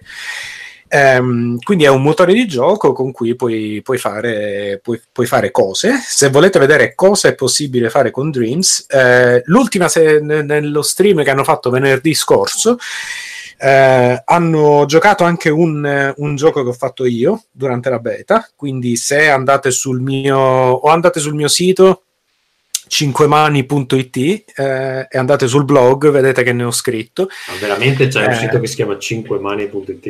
E certo, cazzo. Bellissimo, il miglior sito di masturbazione dell'universo. Eh, nel In blog realtà c'è- Google lo scrive. Ah, no, ho trovato. però. Game design. Ferruccio 5 mani, game design, con l'umiltà proprio. Eh vabbè, lì devi metterla, Qual è, devi- scusami? devi batterla sul, sul tavolo. no? Eh, se vai sul blog, nella pagina blog, ehm, vedi ho che visto il video di Dreams, devo capire qual è. Eh no, vabbè, basta che clicchi e Ah, c'è il ecco, timestamp che parte in quel momento. Sì. Eh, ne hanno parlato molto in maniera molto positiva, che è una cosa insomma carina. E quindi quello che posso dire è: ehm, guardate questo video qua e, e provate un po' a pensare a quello che ho detto riguardo a Little Big Planet, però moltiplicate per 5 e saprete quanto vi caccherò il cazzo nei prossimi mesi. Eh, Posso dire, guardate magari PT e Dead Space più che quello di Ferruccio, perché è carino. ma eh. guarda quello di PT, cioè, ok, a me ste cose dei remake di altri. No, più per capire le potenzialità, non per quanto sia bello. Però Sì, certo, certo, per carità, non è che cioè, Però la queste domanda cose è- c'è. Posso aggiungere una cosa? Senza Vai. aver provato la beta. Guardate Vai. tutta sta roba e sappiate che farla voi sarà molto, molto, molto, molto, molto difficile e lungo e complicato. eh, Beh, ma, ma- allora, ma Ferruccio, esatto, Ferruccio allora, Marco. roba. Mm? Allora, guarda, posso. Eh? Non ho capito cosa ha detto Tommaso. No, Ferruccio Sì. ce la può confermare sta roba perché il livello è online. Sì, Però Ferruccio è un allora, designer che sa sviluppare. Quello che Es- vi posso esattamente. Cioè, Ferruccio Quello non è una persona dire. comune.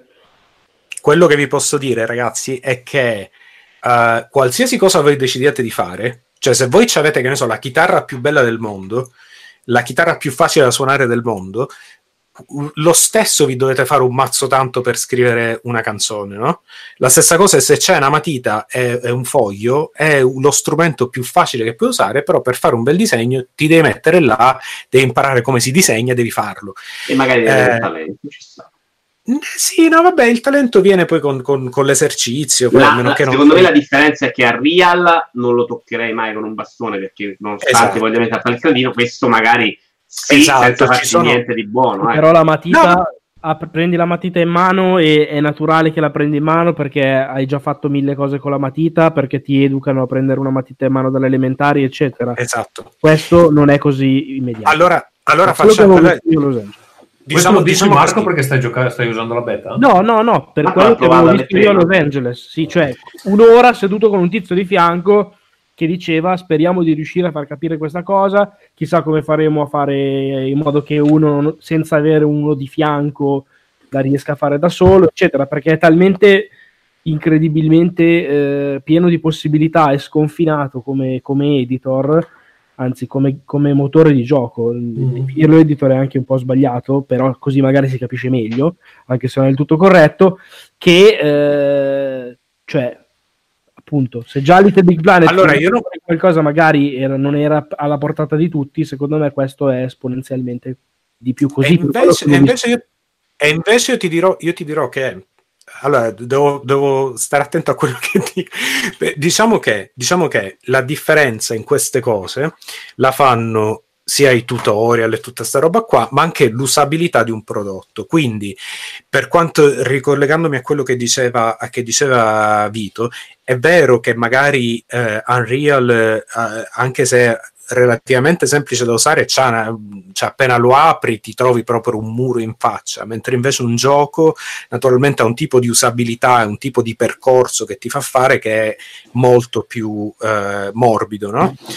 Però certo, come in qualsiasi cosa, sì, i, i tool vanno, gli strumenti vanno imparati ad usare ne riparleremo di Dreams. No, no, ne riparleremo. Io però ti dico, cioè, secondo me, Ferruccio, te lo dico con estremo rispetto, cioè metti la tara a il lavoro che fai tu, la passione che hai tu, la dedizione che hai tu e l'uomo medio che compra no, un gioco e non lo finisce. Assolutamente, guarda, è la stessa cosa di, che ne so, YouTube. Se a te piace fare video, YouTube è, è una cosa fenomenale, è una cosa fantastica perché ti, ti, dà la possibilità di fare vedere i tuoi video a tutto il mondo.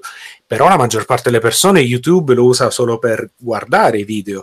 Quindi in, in qualsiasi cosa dove c'è una parte però, creativa una parte di Però questo consumo, loro devono venderlo alla gente. Secondo te riusciranno a venderlo alle persone? Perché se anche lo fanno in quattro posso... e gli altri guardano, non lo vendi dentro. Anche no. qua non posso, non posso, rispondere. Quello che posso dire è guardate gli stream, vedete il tipo di cose che già ci sono dopo tipo tre settimane. E ti giochi eh... la roba degli altri, dicevo. Eh. Ah, può darsi come Little Big Planet, che alla fine il livello... Come una specie di congregate, come una specie no, di congregate. il fatto è che secondo me, cioè, il, il, il, per rispondere alla tua domanda, Vito, una community di gente che si dedicherà anima, corpo e ore a questa roba, io sono convintissimo che ci sarà. Eh, anch'io, ma che Quello che di non numeri. È... Cioè, no, no, ma secondo me è anche vasta. Il problema, magari non enorme, però il problema vero di questa cosa, secondo me, sarà per chi se lo compra, nel senso che eh, la stragrande maggioranza delle persone può, che può essere interessata a questo concetto di creare, di farsi una cosa sua, per fare il paragone con YouTube, accendere la videocamera e fare un video, cioè, secondo me accendere la videocamera e fare un video, e lo stiamo dimostrando in questo momento noi, non ci vuole chissà quale grande bravura. Poi può uscirti un video buono o un video di merda. Però, come dire, provare a accendersi, poi ti riguardi e uno convinto di aver detto ma sì dai, non è male questa cosa che ho fatto, anche se era una cagata. Secondo me non è così automatico, anzi credo che sia abbastanza probabile il contrario, che il feedback che ti dà una roba del genere, se sei uno che non è un Uber creativo, che non è uno che è un game designer che non è uno che ragiona in un certo modo, rischi di essere molto meno del tempo necessario che serve per diventarci bravo. Non so se mi spiego. Però vabbè, sì, vabbè certo, certo, ma quello, quello, quello, però è sempre un problema di qualsiasi cosa che ti dà una possibilità creativa. Quello che posso eh, dire è guardate... basta la possibilità che ho paura che eh, diventi, tra virgolette, troppo per l'uomo medio. Poi boh, vediamo. Sì, ne sono sicuro, sono sicuro Ma che ci secondo me è ancora peggio, non arrivano neanche a comprarlo. Cioè, fondamentalmente, perché poi chi lo compra, come dici tu, compra, ha comprato Little Planet, vede che il tutorial è una rottura di coglioni, si mette a giocare i livelli degli altri, si mette a giocare la campagna, che ci sarà anche in Dreams, ciccia è contento. Secondo me non riesce a venderla sta cosa, è diverso. È proprio difficile da vendere, secondo me.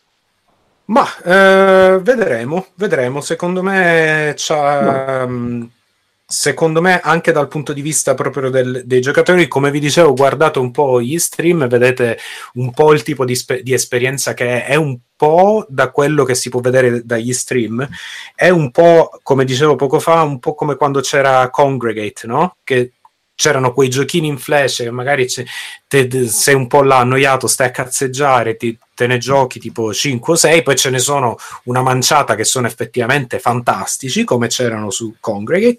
La maggior parte sono, sono idee carine, magari ti, ti intrattengono per 3-5 minuti e, e, basta. E quell'esperienza lì, secondo me, manca nelle, nelle console. O... Sono un po' curioso di vedere che, cioè, quanto costerà installare Dream Dreams perché se cioè, te lo vendono a 60, anche se... 60 Ah, ok. Se lo vendono a 60 euro non lo so. Secondo me è un grande candidato a PlayStation Plus, uno di quelli che fanno il Addirittura, botto eh, quando- così meglio come idea. No, ma nel me senso che fa il botto, che fa il botto poi quando viene. Ah, quando fallisce, ok. No, no, no, no, no, scusa, un po' come sto pensando tipo a Rocket League, no? Che non si era inculato nessuno, poi l'hanno dato gratis su eh, PlayStation Plus e Eh, da no, lì è esploso. non se n'è inculato nessuno all'inizio, non è vero, dai. No, no, no, no, no, dai, guarda che è davvero. Il cioè, l'hanno- pare che era già abbastanza famoso. Ma no, esatto. L'ho preso ma un non è console, vero. forse. Ma non è vero assolutamente. No, ragazzi, aspetta. Ferruccio, No, no, no, cioè, no, no, no. Rocket League da subito comunque la gente ha visto che era una cosa figa, che era divertente e che è stato giocato. Poi che sia diventato la roba che lo giocano in 60 milioni quando è ok, però dire che non se lo inculava nessuno e poi è esploso, secondo me non è dire una cosa vera. Quindi fe- stai sostenendo di assumere le responsabilità che Ferruccio ha detto una cazzata. Tu veramente vuoi dire questo? Ho letto, ho letto delle analisi delle- della crescita di Rocket League, purtroppo non le trovo in questo momento, Eh, Ferruccio- ma mi ricordo di aver letto che ha, la, ha del 6.000% ed è arrivato a diventare uno dei tre giochi più giocati, certo è cresciuto tantissimo, il punto è la base di partenza. Cioè, Sì, ma vabbè, certo, ma io sono convinto che Dreams partirà bene. Eh. Io sono convinto che Dreams partirà bene perché comunque è un'esclusiva first party e in ogni Io sono convinto che non se lo inculerà nessuno, anche da come sento la gente parlarne adesso. Io sono interessato, quindi cioè, eh, Bah, vedremo. però faccio fatica a pensare di comprarlo day one. Però io sono Vedremo. convinto che Ancora veramente- non hanno detto quando esce, quindi perché non sanno che cazzo farci, secondo me. Mm, In quel può senso, cioè, come piazzare. Invece sarebbe una bella idea dire ok, PlayStation eh, Plus subito, roba Sony figa, la gente ci smanetta dentro, ci fa le cose fighe e fanno poi che cazzo ne so, vendono roba dentro e non lo so. Sì. Va bene. Vedremo, vedremo. Allora, io f- finirei con gli argomenti che sono io Sì, qua, eh, sì. Vorrei web. ringraziare Vito Ivara per la bellezza della scaletta di oggi, se posso permettere. Eh, ci aveva messo altri 70, 70 argomenti. Allora, le rubriche di oggi, eh, io qui vedo una rubrica nuova, Il Corvo, due punti, la leggenda. Vito, vuoi dirci? No, forse ca- ho tagliato il titolo della rubrica, che era quella del, dell'Oculus. Secondo me manca una riga. Ah, il caschetto del VR. Allora Perché facciamo... qual è la rubrica? È il titolo del corpo della leggenda. Eh, vabbè, non sai neanche scrivere. Vabbè, dai, Ma non è facciamo- vero, c'è scritto, io lo vedo. il Sì, caschetto, ma, punti co- co- vabbè, ma come l'hai scritto? Cioè, come capivo che era è tutto in grassetto. Corvo Due- del caschetto, guarda, due punti, arrivo sotto il corpo. Cioè, no, vabbè, è colpa mia, ragazzi. Vabbè, faccio partire la sigla.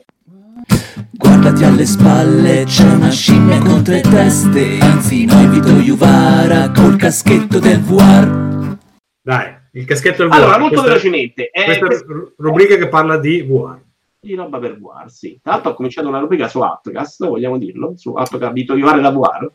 Vabbè. Eh, Ehm, vogliamo dirlo, eh, ormai. Me l'ho detto, faccio un po' Questo è una- un film, non è una grandissima esperienza guarda, ma è un bel corto fatto anche da gente di un certo livello perché c'è uno di mh, capito? E tra i doppiatori c'è Oprah Winfrey e un altro attore famoso capito insomma. c'è, c'è uno di... eh, non me lo ricordo Mottura è Farbago. Eh, credo di Dreamworks o qualcun altro di quelli super forti ve lo, ve lo cerco tra un secondo. Comunque c'è gente brava dell'animazione e si vede perché le animazioni di questo corto eh, e il doppiaggio pure è meglio di tanta roba che si vede al cinema che in CG di solito fanno uscire anche della merda terribile veramente imbarazzante questa veramente è roba di alto livello è un corto su una storia dei, dei indiani insomma su come nasce il corvo molto simpatica doppiata vedere bella Scusa, come, ti- come si chiama in originale? Perché se cerchi il corvo... Crow eh, the Legend. Tradotto ok. in italiano, il corvo la leggenda. Cerca Crow su Oculus, lo trovi facile. Eh, storiella molto simpatica per bambini fondamentalmente, una fiaddetta ma realizzata bene, fa anche molto ridere, le trovo divertenti, bella da vedere, ti piazza anche delle posizioni per sfruttare la VR ed è proprio una di quelle cose che la guardi e dici caspita Scusa, posso dire una cosa, Vincenzo? Un mio ex collega di Ubisoft ci ha lavorato su sta cosa. Ah, non era una cosa contro di me, ok, allora sì, No. perfetto. Sembrava molto più posso Un grafico molto bravo. No, no, ma è roba di altissimo livello, anche mentre ci stai dentro, molto bello da vedere, consigliatissimo. E secondo me, qui era il punto, cioè una di quelle cose che le guardi e dici, secondo me si farà fatica in futuro a fare a meno, a dimenticare completamente la VR fallimento è come il 3D, ecco, perché c'ha dei picchi in alto la VR che sono difficilmente eh, Sì. raggiungibili. La questione è solo quanto, quanto grande sarà come nicchia, ma secondo me non sparire. Cioè, non... Ma io ci credo, nel momento in cui secondo me buttano i soldi sul turismo, riescono a fare il caschetto che non ci vuole qualcos'altro, come Oculus Quest, secondo me arriva a una massa più grande. E il momento in cui la gente lo conosce e comincia a parlare, perché oggi non ne parla neanche il settore della guerra, diciamo, in quel momento secondo me sta roba esplode clamorosamente. Poi deve No, migliorare, ovviamente. PlayStation VR sta andando, sta andando abbastanza bene. eh.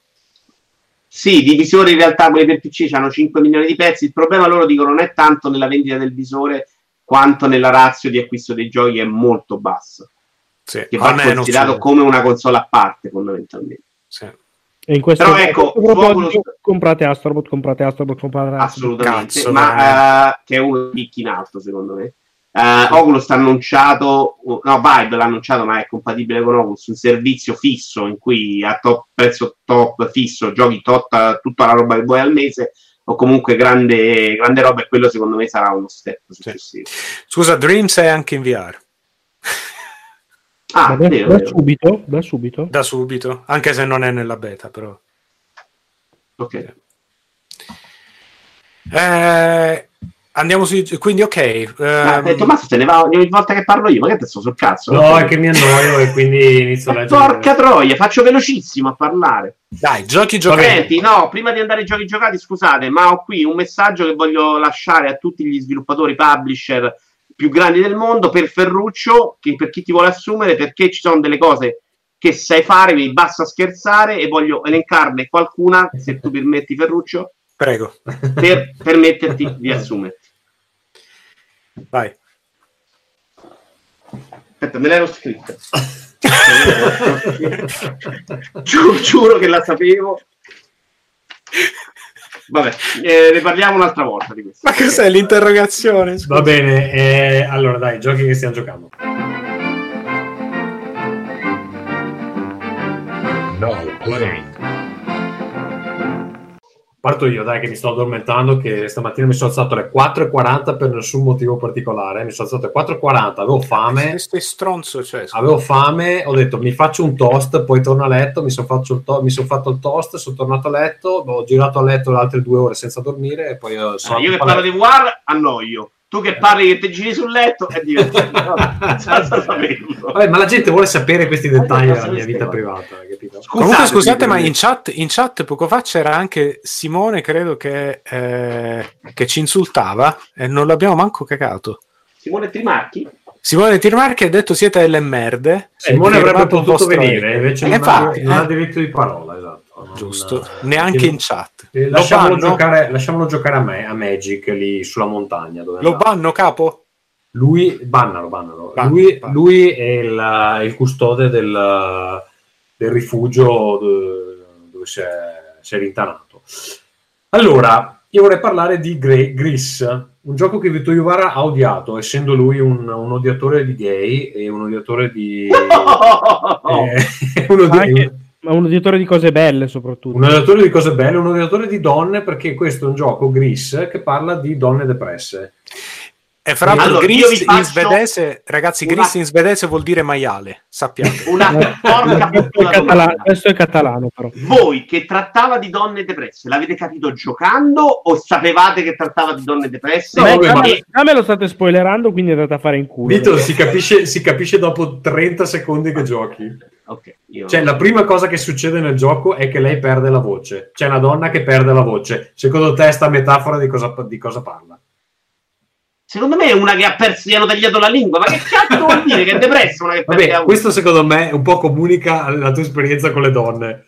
Perché, Eh, Depresse perdono la voce perché Però non esatto, che cazzo è la pubblicità degli assorbenti? vabbè, ma poi scusa, per tutto il gioco c'è la statua di una donna crepata. Ecco lì, no, in realtà c'è verso la fine sta cosa che sì. E lì secondo me è il Tutto il primo segnale vero sì. del gioco in quella Porca direzione, può partita dire dalla fine, bravi. bravi. In realtà a me non mi hanno detto neanche che trattava di donne depresse, ma che era una sorta di accettazione del lutto, cioè roba che secondo me nel gioco è impossibile da decifrare. No, oh, No, allora, intanto- non intanto- so io, accetto. eh. Uno, il gioco si chiama Grigio. Gris, ok? Grigio. E io non lo so, e questo è già un'imboccata diversa. Oppure maiale. G- Scusa, grigio per me è grey. Oppure maiale. Perché Grigio, maiale. grigio adesso? Esatto. Perché è in catalano, il gioco l'hanno fatto Ah, dei catalani. boh. i due. Ok. Allora, il gioco si chiama, si chiama grigio, colore associato con la gente che, che non, non- che è depressa, che come saprai benissimo, Vito, la depressione è quella- quello stato mentale dove a te non te ne frega più un cazzo di niente, non è che sei triste, non è che sei... eh, cioè, non senti più niente, ok? Il grigio è un colore neutro, ci comunica questo distaccamento dal reale, ok? Secondo elemento, un secondo dopo che il gioco inizia, Analisi il poetica di... primo Allora, cioè, il piano. grigio non mi ha convinto, eh, perché io non so il catalano, Cristo non arriva. Beh, come sei andato a capire che Allora, scusa, cazzo, qua- una- parola di titolo. Ti, ti interesserai su cosa, cosa vorrà dire sto titolo? Cosa- come mai gli hanno dato questo nome? No. No, io di solito non Va bene. Autonomia, eh, Ricorda Poi, che ok. stai parlando con un uomo delle Se- caverne. eh? Secondo elemento. Il gioco inizia con un primo piano di una donna che prova a cantare e non ha più la voce. Ok. Qui una metafora complicatissima per dirti che ha perso il, su- il suo, il, il suo La perché- volontà di vivere. La volontà di vivere. una, una cantante nella seconda fase della sua carriera. La- Esatto. Come Maria Callas. Una vecchia. una- No, cioè, potrebbe, io ci leggo quello. Che Ma non, era, non soffrire di depressione, Maria Callas. Terzo elemento, sì, terzo, sì. terzo elemento, tutto il gioco si vede la statua di una donna ripiena di, cap- di crepe. Tra, tra l'altro, il gioco inizia con la protagonista sulla mano crepata di questa statua. Sì, ma che, che- certo intuisci che non è una roba di Frizzi e Lazzi. Però la crepa può essere tante cose, Tommaso, dai. Allora, unendo questi tre semplici elementi, Hai si capito? capisce. No, io Si capisce che Vito è un rincoglionito. Aspetta. Altro- altra cosa, quello che succede durante il gioco è che tu riporti i colori nel mondo, ok?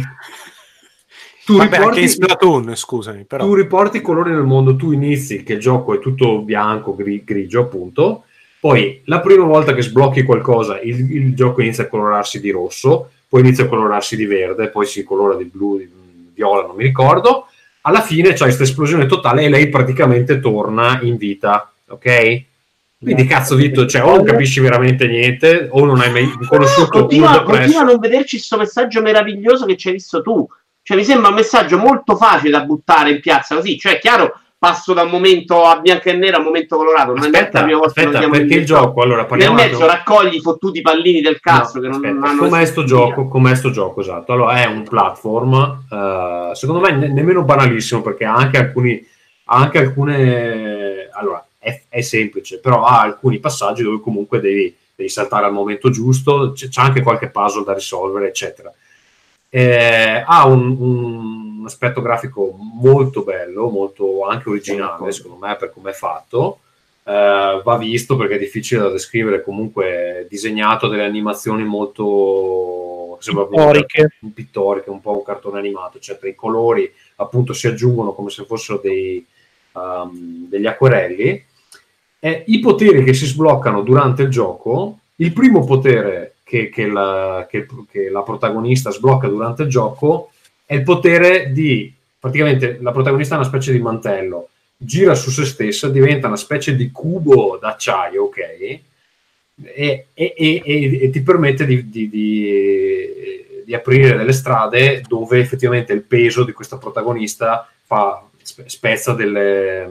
so, Che è una metafora del fatto che mangia di più perché è depressa No, e ha preso secondo me è, una, è una- è una metafora di sentirsi trascinata a fondo perché è depressa. Ok. Anche quello, ok? Poi Marco, aiutami, cos'è il secondo potere che sblocca? Ma non ci ho giocato, ti ho detto. L'ho non ho comprato. giocato. Non spoilerati. Ti ho detto non spoileranno 26 volte. Scusa, Sì, Tommaso. Tommaso, c'ho solo una domanda io. Sì. Ed è una domanda un po' più in generale così. Ma eh, cos'è questa cosa che adesso tutti i platform, penso tipo a Celeste, così, cos'è questa cosa che tutti i platform adesso c'è- devono avere la cosa triste, poetica, da Allora, secondo me è solitudine? perché, è perché la generazione di sviluppatori che è, è al lavoro in questo momento è una generazione disturbata. Noi eh, No, sappiamo- dai, in un mercato noi dove con parla per mille te, però. platform ci sta anche bene. Beh, sì, e Celeste secondo me lo fa 100 volte Ferruccio, meglio. siamo due disoccupati. Se, se non sei depresso tu, non so chi. Ma sono Ma allegrissimo. sta appena detto prima che lui la vive benissimo. Io Celeste secondo me lo fa bene, ecco l'esempio perfetto. Celeste non lo nasconde dicendo vedici un po' il cazzo che ti pare sotto, ti metto un po' di poesia pennellata e fa quello che vuoi. Celeste prova a, a- a mettere un messaggio. A volte farlo è difficile perché a volte lo fai male. Grizio non sbagli mai perché cogliendo coglio coglio, te, la- te ci vedi la cicciona che magna, quell'altro ci vede vado a fondo e buono tutto, capisci? No, poi c'ha il, aspetta, il secondo potere che sblocca è quello di, di muoversi sott'acqua. L'acqua è un elemento che ci impedisce di cioè, senti, senti che cazzo ci devi fare dietro tu? Ma no, ma cioè, tu non hai mai conosciuto una persona depressa? Guarda che Sì, sono così, io sono stato depresso domani secondo Vabbè, me mi ma- rende giustizia. Cioè, sta cosa non, non gliela rende assolutamente. È una presa per il culo ai depressi. Uno, depre- uno depre- che è stato depresso, che ci soffre, Ma sei una si donna, tu? a giocare. Poi la donna no, onestamente, però non è una roba che puoi mettere là, bianco, nero, colore. Vabbè, in eh, effetti, in effetti, scusami, sta cosa a pensarci bene, a me sembra un po'. Io non ci ho giocato, quindi non voglio dare nessun giudizio. Però sta cosa è come se la depressione si sconfiggesse soltanto tipo, ah, un Ma po' è- di colore nella vita. Eh, è depressione modello Povia. Per esempio, per Povia come parla degli omosessuali. Ecco, se Povia facesse una canzone sulla depressione, la farebbe come Gris, come messaggio, perché poi il gioco in sé è meglio, secondo me. Secondo Meglio di, me- meglio di Povia, però. Secondo me Ferruccio però non è così, un- basta un po' di colore nella vita, cioè Ok. secondo me il viaggio della protagonista nel gioco è quello di ricominciare a sentire le sensazioni, ok? Infatti Eh. alla fine ritorna a cantare, il, il cantare è un potere che No, si sem- sblocca. sempre grazie. Eh. Però, però. Vabbè, ma non c'è, non c'è nessun vabbè, spoiler. ma al culo, cioè, nel senso, ma hai detto come finisce? Però secondo me adesso tu te lo godi di più, Motura, Eh, perché, perché queste cose te le hanno dette e quindi secondo me vai a cercarci questi messaggi. Adesso Però per- scusa, come, di- come diceva, come diceva Per me, Gris, che sono arrivato, spero che sia un platform action, questo sapevo io, mentalmente non è arrivato il messaggio. però come, come diceva Vito, secondo me è anche interessante questa cosa che quando vai a toccare certi- certe tematiche che possono essere un po' delicate, quando, cioè, può riuscire e riesce è una cosa bella, però pu- puoi, anche, puoi anche fare la cazzata, puoi anche... Urtare. Sì, e poi, e, e poi lì sta la sensibilità di ciascuno, decidere se l'uno o l'altro, però insomma, Conta che però una cosa per, interessante. per dovere di cronaca questo è stato ultra elogiato. Sì, tipo- sì, sì, sì. Però Allora, ci sta che uno non sia d'accordo. Chiu- chiudendo, Chiaro. è bellissimo da vedere. Ha una colonna sonora strepitosa che trovate su Spotify ed è tra l'altro credo di un gruppo italiano perché sono tutti italiani i nomi dei compositori. Ah. Eh, si chiamano Berlinist, bellissima, bellissima veramente, anche da ascoltare a parte. E il gameplay è un platform semplice, eh, alcuni passaggi sono da risolvere, ci sono dei piccoli puzzle, non si muore mai, quindi la punizione non è mai morte, semplicemente è ok, Depressione. No, no, no, è ok. Questo puzzle non si risolve in questo modo, devo cercarne un altro. Eh, al- proprio per questo motivo, a volte devi rifarti alcuni passaggi che magari un po' rompicoglioni, però a me è piaciuto molto. Non dura nemmeno tanto, sono 4-5 ore. eh, No, io ho sentito tipo due e mezzo. Ma No, no, dura 3-4, dura sicuro. no, no. Vabbè, io lo consiglio per quello che costa, secondo me vale, vale, vale la pena. Pubblica Devolver Digital. Che Pubblica. Devolver, che di solito ha una certa Fa bella roba. Fa bella roba. Esatto. esatto. È un po' strano però nel, nel- nel portfolio di Devolver, perché Devolver è più sangue e merda, questo proprio non, non ha quello. Eh, Posso- stanno un po' cambiando ultimamente. Ho visto un sacco di roba in uscita che secondo me spazia un po' di più. Forse stanno, sì, hanno bisogno un po' di Un po' differenza. proccia. Va bene. eh, ehm, Posso, posso dire due parole giusto? Cioè, non è neanche, non parlo neanche del, del gioco in sé, ma mi sembrava uno spunto interessante riguardo Black Armory, che è la nuova, la nuova espansione di Destiny. Um, e qua volevo Black fare una domanda. Non è forza che non è nuova. Forsaken, eh, sì, vabbè, da mo' che c'è Forsaken. Forsaken è uscito quando? A ottobre, settembre. È Black Eh, perdona? Black Armory è parte del nuovo eh, annual eh, pass, il season pass eh, annuale, Ah, in cui ci saranno tre, tre stagioni con un nuovo tipo di, di, invece di buttare una massa di so, missioni tutte assieme, adesso le espansioni sono, funzionano che praticamente ogni settimana, ogni due settimane ci sono nuove attività nuove, e nuove cose introdotte, anche nuovi pezzi di storia introdotti nel gioco. La cosa è molto interessante, però quello che volevo dire riguardo a Destiny Black Armory è chiedere anche a voi un po' se vi è mai capitata una cosa del genere o se avete mai sentito di qualche gioco che fa una cosa del genere e che nel momento in cui è uscito eh, Black Armory, quindi queste nuove missioni, questa nuova cosa che hanno, che hanno creato, il livello necessario per giocarci era così alto che eh, non so se ho sentito da qualche parte, meno del 10% dei giocatori potevano giocarci al lancio e quindi io, come tutti gli altri, abbiamo preso questa, questa espansione. ehm, io praticamente solo adesso, questa settimana, sono, ho grindato fino al punto di poterci giocare e, e- e l'espansione è uscita tipo quando è stato un mese fa, credo. E quindi vi chiedevo, vi è mai capitato di vedere una cosa del genere? Perché la cosa interessante, secondo me, di Destiny nel, nel panorama dei videogiochi è il modo in cui stanno gestendo o non stanno gestendo bene o male, insomma, a seconda di chi chiedete, l'endgame. E questa è un- una, di, una di, quei- di quelle cose che adesso che i giochi diventano sempre più dei servizi e così via, che è un, un problema abbastanza difficile da, da risolvere. Perché a chi ti rivolgi? Ti rivolgi al 10% di quelli che ci passano la vita su un gioco o al resto che si gioca l'espansione e poi abbandona immediatamente? Beh, perdonami, la risposta te la dà un po' Destiny 2, che ha provato proprio a rivolgersi non a quell'utenza pazza che ha giocato a raccogliere fiori per Eh, mille so. ore a Destiny 1, hanno provato ad andare a prendere di più, si sono cazzati tutti gli altri e ha smesso di vendere. E Però infatti no, sembra io che non adesso... sono stato d'accordo, Vito. Secondo me, invece, Destiny 2 non ha provato a prendere gente che non aveva giocato a No, no, è vero, è vero, è così. Ed no, è- è assolutamente è quello? Marco. E adesso mi sembra che il pendolo sia è completamente nell'altra direzione. No, Eh. Destiny 2 era troppo, troppo facile, almeno nella sua versione base. Però non Eh. hanno provato a prendere gente nuova che non aveva giocato all'uno. Sì, Sì, sì, l'obiettivo era quello, è non, non prendere dei tossici, ma cercare di tenere gente che poi non sta lì anche mille ore dopo all'endgame, cioè tenere gente sempre a giocare, fondamentalmente. Mm. Che però i tossici sono cazzati, perché loro vogliono raccogliere fiori e monetine per la vita. No, ma capito pure io, pure io che non sono tossico, se non mi dai qualcosa a cui ambire, io non ci gioco così. Infatti, Destiny 2 ci ho giocato pochissimo. Poi, appena arrivato Forsaken, eh, de- da allora ci ho giocato forse eh, 100 ore. Cioè, ci sono ricaduto completamente perché l'altro c'è una modalità forse che online assalto è bellissima.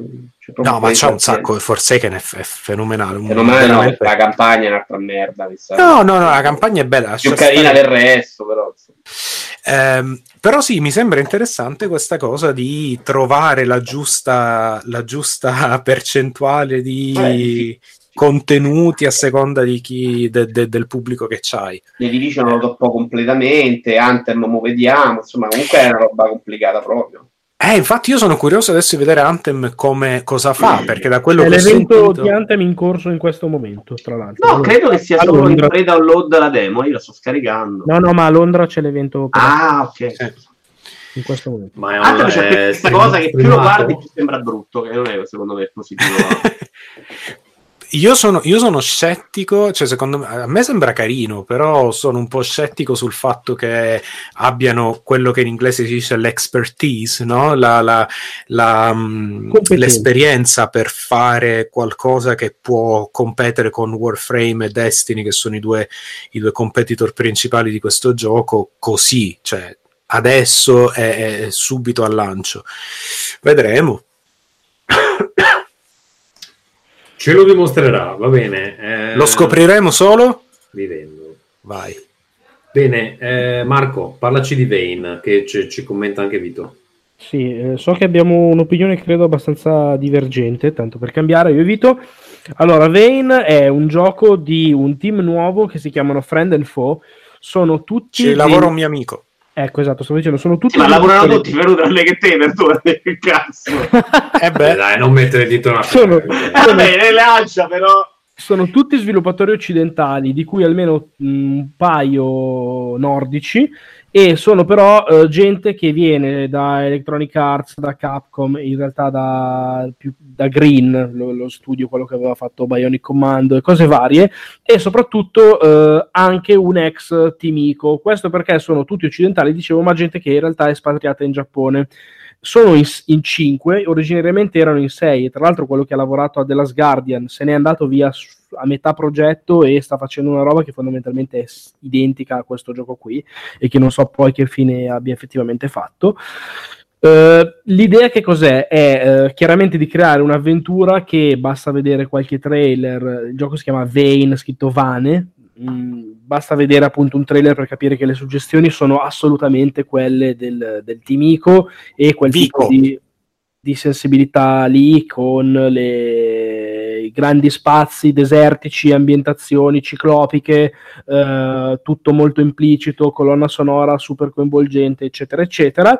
E il gioco è costruito sul fatto di eh, avere il controllo di questo volatile, una specie di corvo, che in alcuni momenti, quando va- entra in contatto con una materia tipo dorata, si trasforma in una bambina barra bambino, non si capisce mai benissimo. Lady E, eh, Hawk. Ok, sì, una No, specie vabbè, di scusami. No, però sì, però un po', un po' così. E, Oh, pratica- che po'. e- e praticamente Grandissimo film, ragazzi. sì, molto bello, è vero. L'idea è che, tra l'altro, non lo rivedo un sacco di anni e lo vorrei rivedere. Eh, Vabbè. pure io. Eh, allora, praticamente l'idea è che hai questa avventura ehm, con eh, appunto questo tipo di sensibilità, di tono, di anche una bellissima direzione artistica, secondo me davvero fenomenale, con una, una- una presentazione low poly che però ha la caratteristica di essere un low poly un po' diverso dal solito, eh, tanto per intenderci, che ne so, abbiamo citato prima, come si chiama quello di? Guida? Horizon Chase, Ashen, o mi viene in mente Grow Home, quello di, di Ubisoft. Questo è un low poly comunque molto più dettagliato, cioè ha, ha più poligoni, eh, nonostante siano a vista, ma ha la caratteristica principale di, avere, eh, di non avere le texture.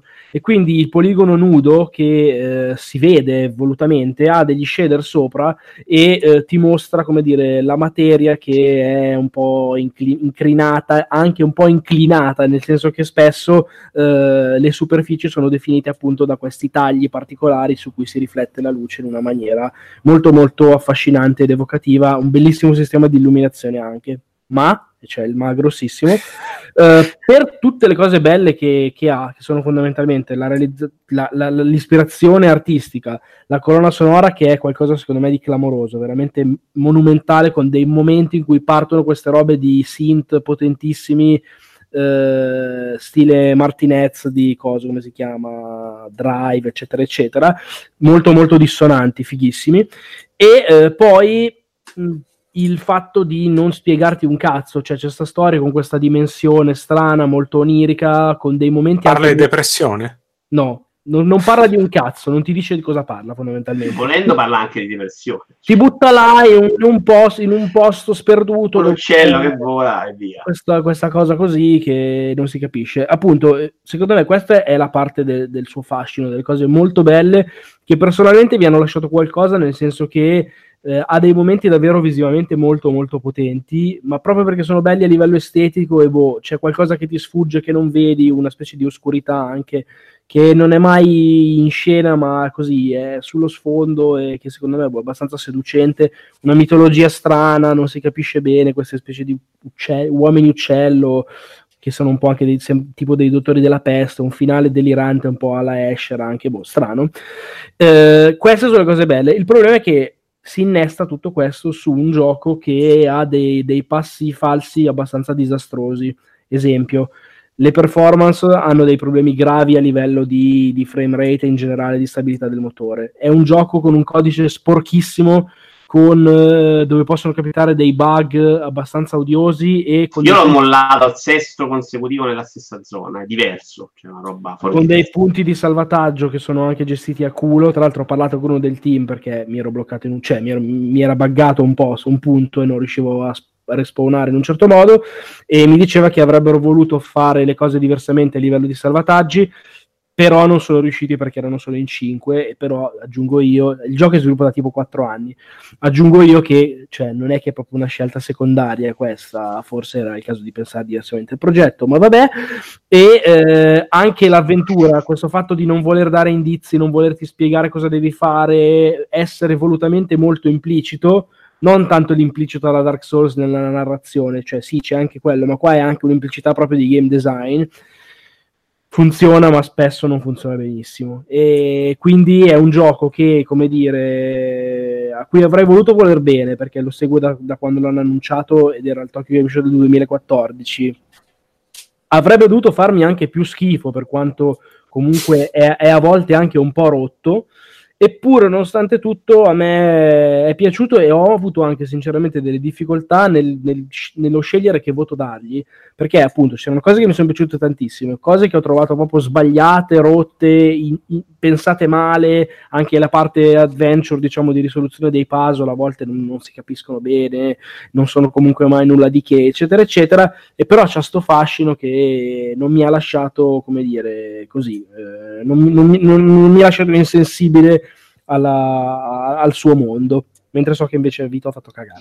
Io sono più o meno d'accordo con te su tutto, compreso la colonna sonora bellissima, solo che per me la tua è una descrizione di un gioco che non deve uscire sul mercato. Cioè, sta lì la differenza, però sul resto sono d'accordo. Cioè, la, la parte, parte la parte dei bug che è intollerabile, siamo nel 2018, sei bug sullo stesso punto, sai che c'hai dei problemi nel codice e tu mi fai ripartire ogni volta 10 minuti prima, cazzo, sistema la sta cosa, no? Che c'è il 5, non esci.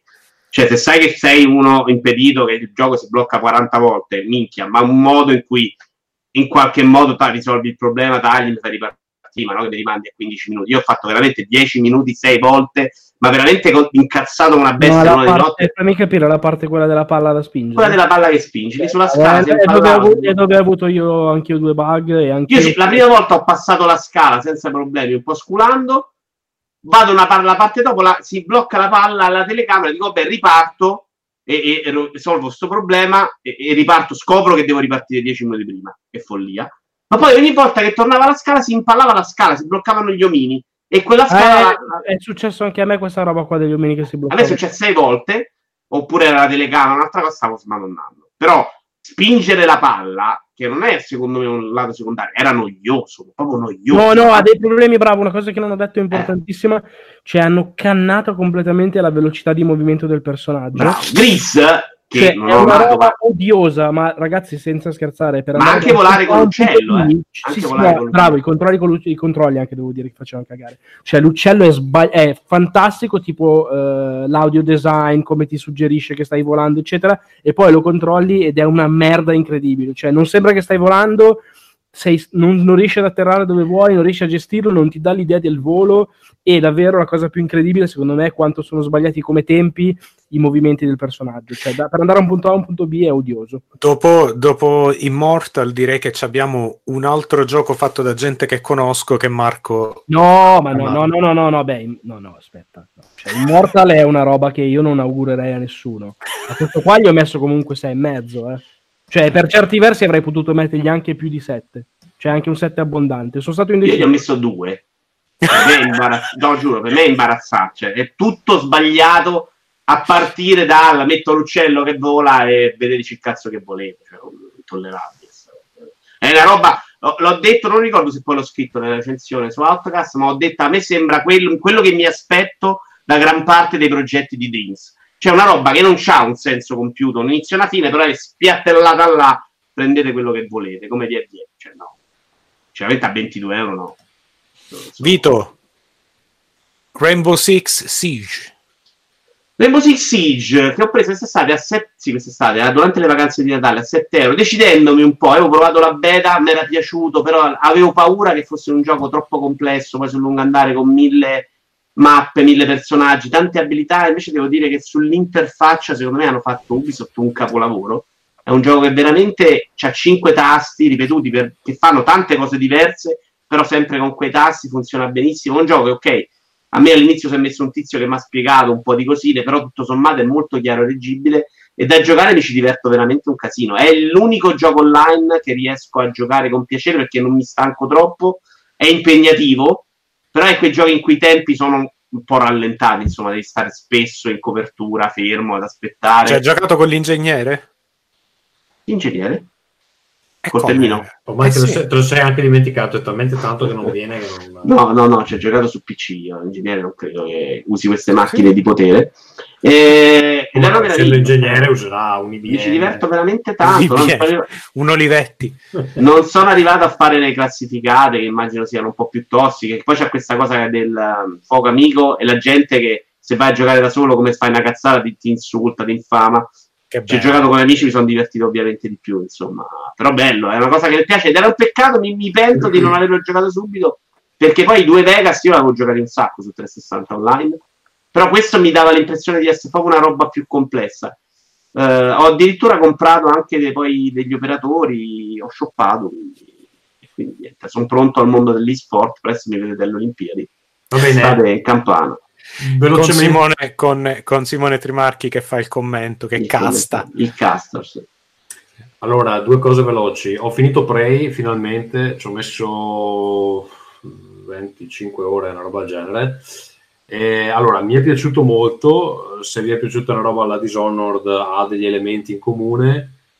È molto, molto difficile verso la fine.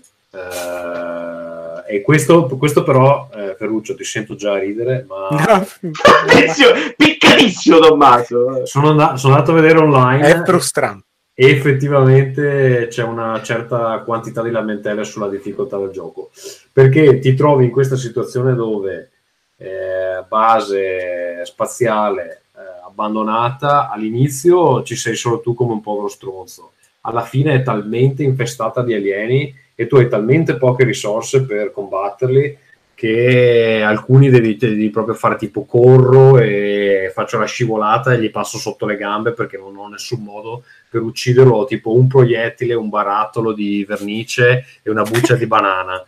E tu hai Vabbè, davanti MacGyver, costruisci Sì, una bomba sì, tu hai le- cioè, davvero, c'è un macchinario e devi sconfiggere il, il telepate che ti attiva le, le torrette, che, cioè diventa, diventa veramente impegnativo e ti, Eh, questi vo- giochi dove si deve pensare. Però ce l'hai fatta, Tommaso, bravo. ce l'ho fatta, finito? ce l'ho fatta. finito, Vito?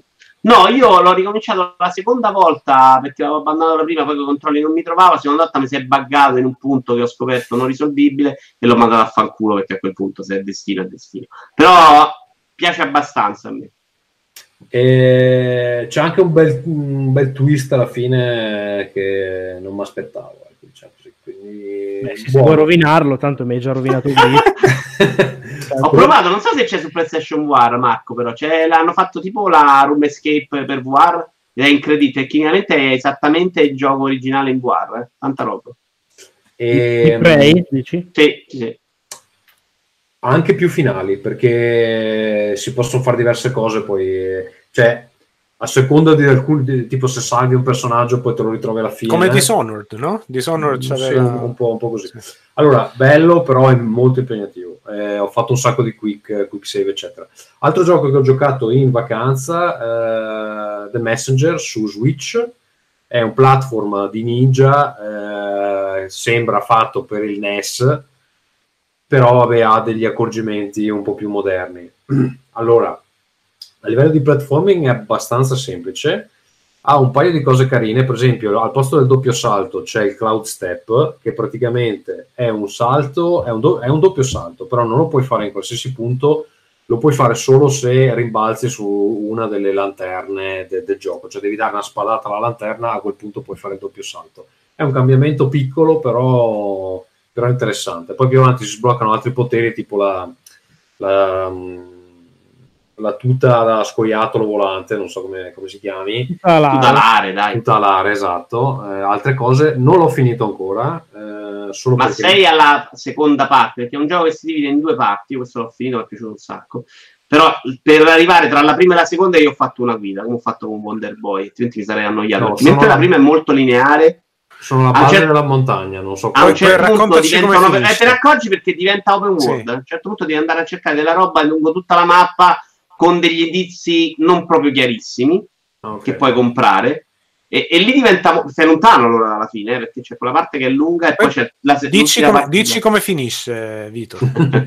Vabbè, ma, ma- ma il, gioco, il gioco ha proprio una premessa banale, è tipo villaggio ninja distrutto, sei l'unico Eh, ninja però non è vero perché è scritto molto bene invece. Hai scritto benissimo, Aspetta. sono d'accordo. Fa Sì, molto ma, cioè, Sì, allora, sì, chiaro, non è. la, la trama è il villaggio ninja distrutto, sei l'unico ninja eh, rimasto e sei vivo solo perché sei arrivato in ritardo a richiamo del maestro Ma è il Shaolin. lupo solitario, scusa. Shaolin, es- è il lupo solitario, esatto. Hai, un- hai uno scroll che è un- una pergamena da portare in cima alla montagna, fine. Tutto que- questa è la trama. Diventa. Però è scritto molto da ridere. Allora, il, gioco, il gioco f- fa molto ridere perché eh, c'è un venditore che ti, che ti vende le Esatto. abilità, ti, ti vende le, le armi, eccetera. E ti cioè, se ti metti lì a parlare con lui, ti racconta le storie, poi fa delle, fa delle battute metareferenziali tutto oltre la quarta parete, tipo Sì, non toccare quel ri- tasto, eh, se tu lo tocchi lui ti dice ah l'hai fatto, ti dice non lo fare più, tu lo rifai, vai avanti, ti minaccia, se lo fai ti dice vabbè adesso sono cazzi tuoi, inizia a parlarti, di- ma devi veramente schiacciare il tasto 25 volte, ti dice peggio per te, no non puoi skippare, ti ho detto che non dovevi farlo, adesso ti leggi questo testo, Sì, così. Sì, sì, eh, fa molto ridere. E, e poi anche i suggerimenti quando, quando muori, fra, fra il restart e l'altro, ci sono delle cose simpatiche che dice. Comunque, vabbè, la colonna sonora anche. Parire ha una colonna sonora 8 bit, eh, chiptune, eh, valida. È divertente secondo me. La prima parte appunto non, non lo sto trovando impegnativo, che vuol dire non impegnativo per me, probabilmente è facile per altre persone, è piacevole da giocare. Poi non No, so, secondo me è giusto, guarda, non è... questa seconda parte che dicevi tu non ci sono ancora arrivato, quindi non- Io Ma non diventa più difficile, diventa più stronzo, diverso. Secondo me la- io sono rimasto leggermente deluso dalla parte platforming, cioè la trovo come dire discreta, boh, buona, ma niente di che. Mi aspettavo qualche cosa di con qualche guizzo in più da quel punto di vista. Sì, è molto, molto old school anche nel Bravo, piazzamento sì, dei ma un po', un po' più che old school, un po' scolastica. Più che old school, cioè un po' boh, così. Sì, è fatta bene, però non mi entusiasma. Questo è il. Mm. Solo a me però è piaciuto un sacco. io, no- io sono arrivato dove Perché è veloce, fai le cose velocemente, diventa veramente una ficata per ritornare sui stessi posti. A me quella parte è piaciuta tanto. Va bene, andiamo con qualcos'altro. Ehm, Marco, cosa- di cosa vuoi parlare? Io posso parlare di Shadow of the Colossus, che è un, un, Ah, recu- un recuperone, esatto. In realtà sono stronzo e perché, vabbè, eh, Shadow of the Colossus è uno dei miei tre giochi preferiti, senza ombra di dubbio. Avevo comprato il remake al lancio per ragioni che mi sono escluse, eh, che mi sono ignote, anzi. Non l'ho mai giocato, eh, forse solo perché sono stronzo, come scrivevo oggi. L'ho messo su l'altro giorno e minchia che bomba, nel senso... Remake veramente- per PS4 o... No, no, per PS4, sì, sì, sì. Ah, ok. Hanno fatto un lavoro Blue Point, secondo me, eccezionale, nel senso che, che il gioco fosse clamoroso eh, si è sempre saputo. Secondo me è, è il migliore della, della trilogia, diciamo, di, di Fumito Ueda. Ehm, lo metto di, di un pochino davanti a The Last Guardian e di molto davanti a Ico, personalmente. E però devo dire che il trattamento che hanno saputo dare al gioco che in epoca PS2 era una roba ultra all'avanguardia sia come concetto, sia come game design, sia come anche un po' tecnicamente. Realizzazione tecnica era Sì, pure sì, sì, tec- talmente esoso che la PlayStation 2 proprio non ce la faceva. Sì. E qua invece devo dire che hanno fatto un lavoro incredibile nella costruzione degli ambienti, cioè nel senso è tutto bellissimo, i colossi sono super fluffy con i peli, eccetera, veramente molto, molto belli, molto reali, molto tangibili. Ma quello che trovo strabiliante, che mi sta veramente rapendo, è come hanno rimmaginato il mondo di gioco, che è identico all'originale. Non hanno cambiato nulla a livello, diciamo, di geografia e di eh, impostazione di dove sono i vari colossi, dove sono dislocati, ma l'hanno arricchito tantissimo a livello proprio tecnico e visivo, nel senso che penso alla parte che era una, fondamentalmente un ammasso di rocce sotto quel ponte che si estendeva all'infinito, forse ve lo ricorderete, anzi sicuramente ve lo ricorderete se avete giocato quello su PS2, ok, adesso c'è un insieme di cascate poderose che sembrano tipo, non so, le cascate del lago Victoria, bellissime, e, e sono lì dove non, non ci puoi nemmeno arrivare, ma come dire, hanno arricchito tantissimo da questo punto di vista. Però Rocce- scusa, posso, posso chiedere una cosa proprio riguardo a quello che avevo visto di questo remake? A me era sembrato che avessero aumentato la definizione, ma che si fosse persa un po'. Eh, si fosse pers- perso un po' quello stile che era abbastanza, No, abbastanza vago, abbastanza L'unica cosa, secondo me, dove non hanno fatto un lavoro proprio straordinario è sul personaggio principale, nel senso che ha un viso che secondo me non è all'altezza del resto, cioè tutto il resto è fantastico, ma come dicevo prima, per le montagne che si vedevano, tante rocce, perché comunque era uno scenario molto brullo, adesso tra l'altro è un po' meno brullo il tutto, però per esempio le rocce adesso in alta definizione, modellate, così sono bellissime, ultra realistiche e danno veramente una sensazione anche di... Cioè, secondo me era figo perché quell'altro era molto vuoto, molto desolato, molto malinconico. Questo Sì. è più definito, più, più vero, perché cioè, non può essere un mondo così tutto uguale, tutto anche un po' monotono. Qua ha delle zone un po' più definite, c'è un po' più di verde, ci sono un po' di appunto anche solo rocce, brulle, ma sono rocce, non sono sei poligoni che ti suggeriscono che quella sia una roccia e sono iperdefinite e molto belle però ti dà l'idea che sia vero, ma al tempo stesso non ti toglie quel senso di desolazione, perché anzi, cioè, rimani comunque profondamente solo, ci sono solo le lucertole, i falchi, ancora una volta, qualche anguilla, cioè dà un senso secondo me molto più di realtà mm, e lo trovo bellissimo. Ripeto, invece la, la faccia del personaggio poteva essere fatta meglio, tipo c'è il cavallo che è animato in una maniera straordinaria, e il tutto, mi sono dimenticato di dire, cazzo va a 60 fps per me, uh. proprio da seghe totali. Si scegli o 4K e 30 bloccati sì.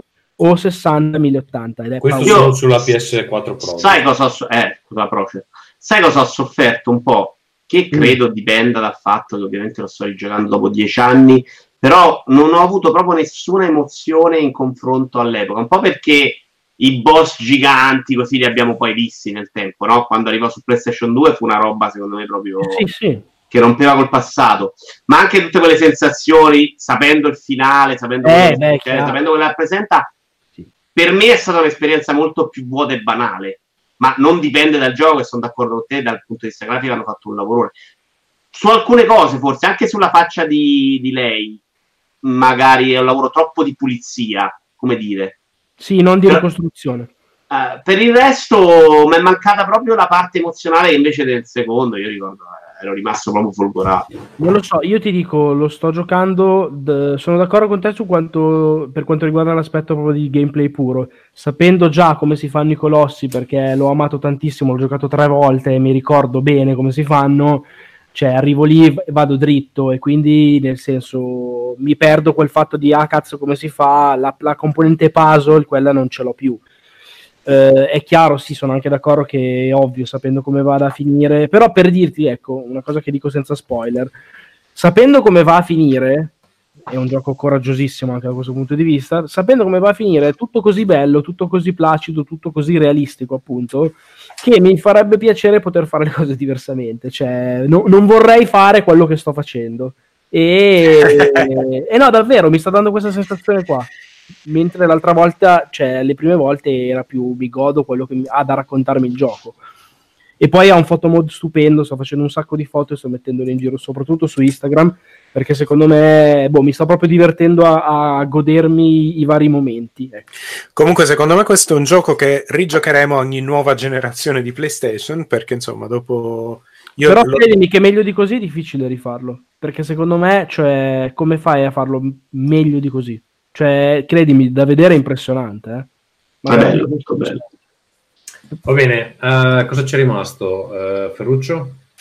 No, vabbè, insomma, sto giocando, sto giocando le espansioni di Spider-Man e, uh. e, e mi sembravano mi sembrano per il tipo di gioco Guarda, tolgo, che... uh, scusami, eh, tolgo i giochi miei e faccio parlare poi Mottura di Spider-Man che vuole litigare con me. Dai.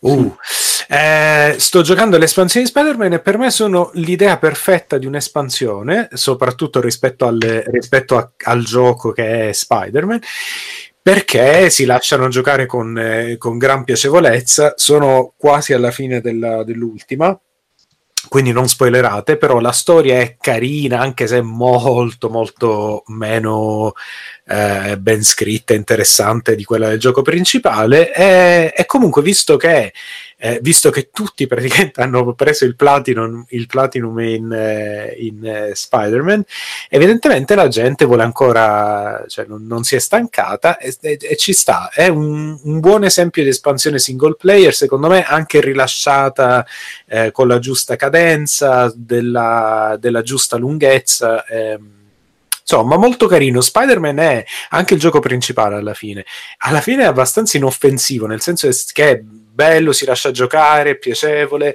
Poi magari non è proprio una grande esperienza che, che lascia il segno, però è così ben fatto che avercene. Ecco appunto. Io l'ho recuperato solo adesso perché me l'ha regalato un caro amico e l'ho divorato in pochissimi giorni. Tra sì. l'altro, un periodo in cui io non, gio- non, stavo giocando, ho fatto dei mesi a giocare pochissimo ai videogiochi. Ehm, Spider-Man mi ha proprio. Compreso Spider fatto Spider-Man. tornare voglia di, di- di, come dire, di avere il piacere di giocare molto. E non capisco, francamente, le critiche che gli ha mosso Vito, che come al solito ha dei gusti un po' di merda.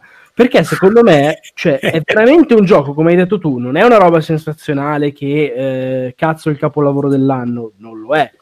Però è un gioco che secondo me è divertentissimo. Cioè, ho giocato Sì. con un divertimento, con un piacere.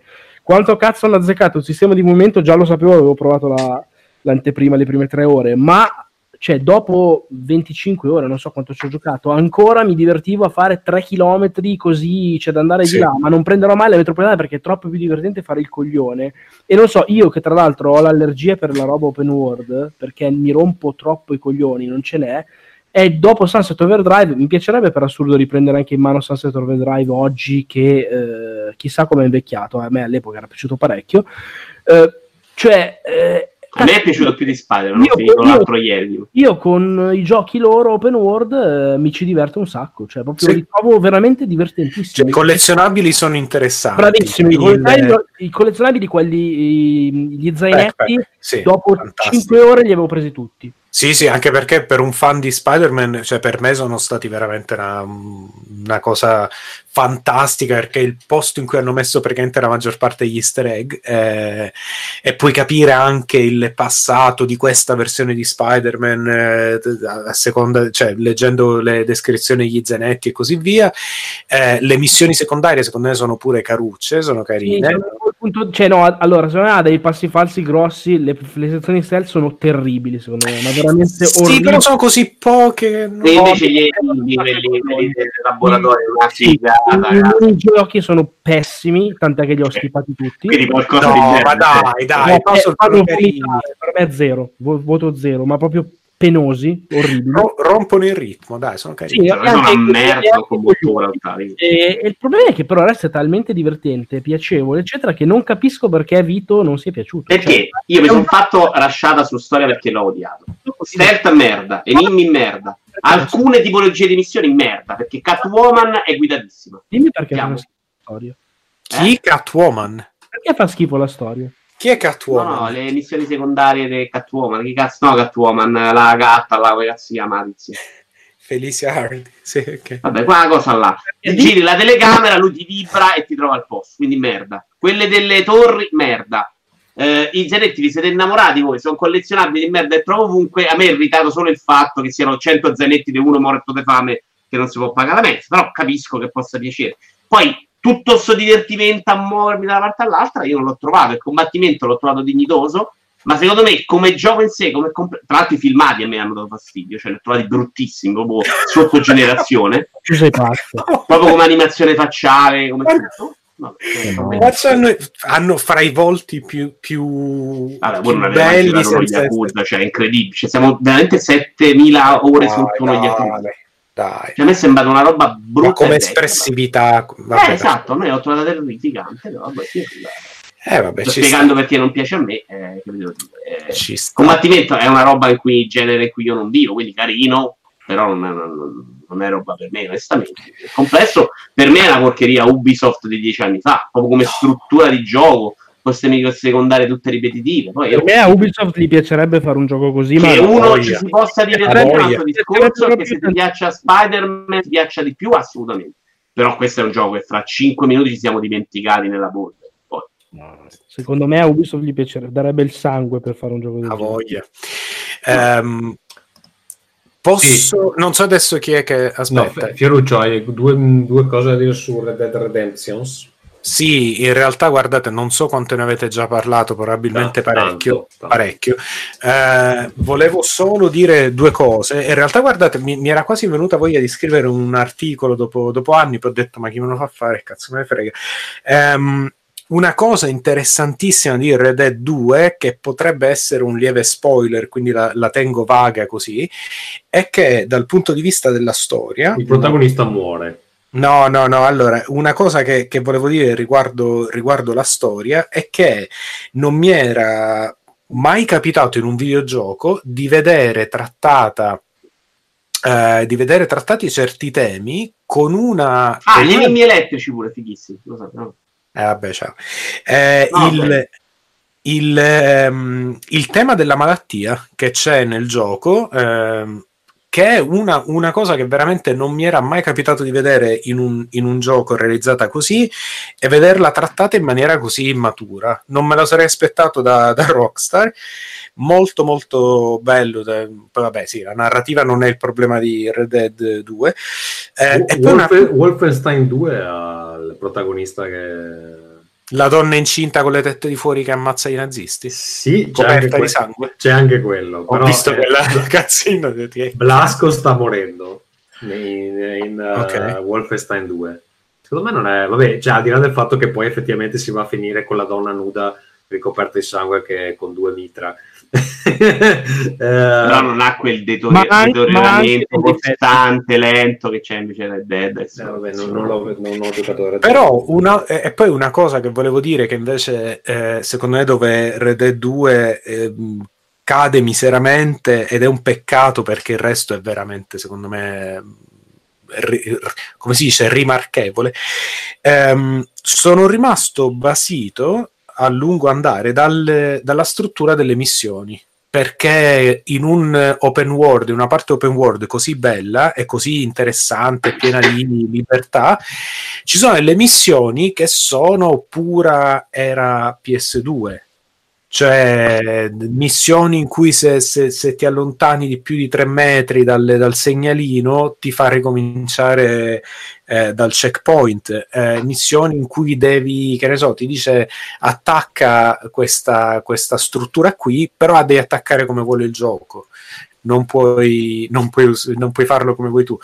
E questa cosa purtroppo mi ha alla fine lasciato l'amore in bocca, nonostante ci abbia giocato tipo 60 ore, però ehm, peccato perché è uno sforzo produttivo assolutamente oltre tutto quello che abbiamo visto finora, cioè un gioco in cui proprio semplicemente in quanto a produzione è fuori da ogni scala. Però sta, sta, questa struttura delle missioni è veramente vecchia. Peccato. Molto bene. In realtà vale per le, quelle della storia principale, le secondarie si muovono un po' meglio. mi pare. Sì, infatti cioè, la parte open world è comunque molto, cioè le missioni open world, gli avvenimenti nel mondo così sono fantastici. Peccato che la storia principale sia così. Dico una cosa velocissima io su Rise of the Tomb Raider, non Shadow of the Tomb Raider, cioè Rise, che è secondo. il secondo, Sì. che l'ho comprato a 9,90 euro. Carino. L'ho comprato a 9,90 euro eh, su, eh, PS, eh, su- sullo store, uno degli sconti. Eh, non aspettandomi niente, in realtà l'ho iniziato e mi sta eh, più che piacendo. Mi era piaciuto il primo eh, e trovo le modifiche di questo nuovo interessanti. Ehm, nel senso che eh, rispetto a eh, Uncharted, sicuramente questo secondo, non so come l'hanno fatto nel terzo, eh, ha quest'idea di avere una mappa dove hai delle missioni, una missione principale, una missione secon- delle missioni secondarie, hai della roba da raccogliere, ti puoi costruire i tuoi oggettini, eccetera. Poi per quanto riguarda la storia, eh, i personaggi, anche proprio esteticamente, secondo me non c'è proprio ehm, storia rispetto a Uncharted. Uncharted è anni luce avanti come... eh, cioè, dei personaggi di Tomb Raider non me ne frega un cazzo fondamentalmente. Però la struttura di gioco, io col fatto che a seconda delle azioni che fai guadagni degli XP, se trovi, se trovi le iscrizioni inizia a tradursi le robe che trovi in giro, eccetera. Eh, la, la trovo interessante. Adesso io non so bene come, come sia in Shadow the Tomb Raider, però un Tomb Raider completamente open world dove Lara ha la possibilità di approcciare un po' alla Breath of the Wild eh, varie, mh, varie caverne, varie tombe da esplorare, eccetera. E se cioè, espandendo un po' questa struttura, secondo me potrebbe venire fuori. Quello l'hanno espanso bene, hanno eliminato le sparatorie e le fasi stealth. Se ti piacciono lo trovi orribile, se non ti piacciono lo trovi bellissimo. Il 2 dici? Il 3 Il 3, ok. rispetto al 2 hanno eliminato completamente sparatorie e fasi stealth, cioè hanno proprio Come fatto solo esplorazione Uncharted e fatto bene secondo me. Quindi non c'è neanche la parte dove tiri con l'arco, quella roba lì? C'è pochissimo in realtà, molto poco. Ma scusa, come mai senza sparatorie, Vito? perché erano una merda, nonostante la gente siano piaciute, e grazie a Dio hanno capito che erano una merda e l'hanno fatto senza. Ne hanno fatto un gioco che diventa molto il gioco di Ada Jones, che riprende narrativa un po' meglio Uncharted e a livello di esplorazione r- riesce ad arrivare quasi al livello di Uncharted. Mentre Rise, dal livello di bellezza dei mondi, era una roba terribile, secondo me, indietro indietro. Eh, qui secondo me si avvicina abbastanza. A livello di impatto visivo è molto bello. Sono solo al 20%, però il problema un po' di Rise è che almeno all'inizio sei tutti i, mo- i mondi coperti di neve, eh, grigi, eh, neri, E sì, bui- rimane così, sta bui, fiacchezza, comunque, col fango, cioè molto non- banale. Non è, non è Mentre su, su Shadow hanno lavorato molto bene sulle tombe che non sono più grotta e una tomba. C'è tutto il, il viaggio per arrivare alla tomba che è in sé molto interessante, molto platform.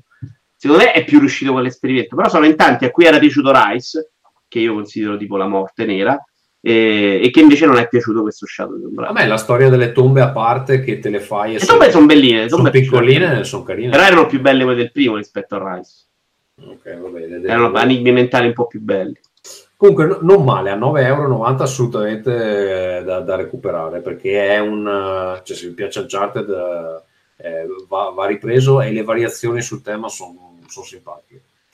Basta, non ho nient'altro da- di cui parlare. Vabbè, ci sono rimasti un paio di cose, Vito. Monster Boy e Tokyo. No, no, le ho cedute in cambio di Spider-Man eh, per Marco. Vabbè, allora abbiamo finito questa sera, ragazzi. Eh, niente, buon 2019 a tutti. E bentornato Ferruccio. Grazie. E sarai con noi anche in futuro? Sì, sì, sì. Ti frega basta- più un cazzo, frega due- più un cazzo, basta, due basta, mesi di pausa, ti è bastato. Cazzo me ne frega. Va bene. Va bene Marco, complimenti per il tuo nuovo lavoro. Noi ci risentiamo a febbraio ehm, con molti nuovi giochi di cui parlare. Io ormai faccio solo retro gaming perché ho scoperto che spen- spendo un decimo e comunque gio- gioco lo stesso. E va bene così. Niente, grazie Vito, ciao. Ciao. Ciao ciao. Ciao Eh, non, ragazzi. non odia- non odiare i gay, Vito, eh, mi raccomando. Non odiare? I gay. Ah, no, ciao. Ciao. Va culo gay, dovevi dire. Buonanotte, ciao, ciao, ciao a tutti. Ciao.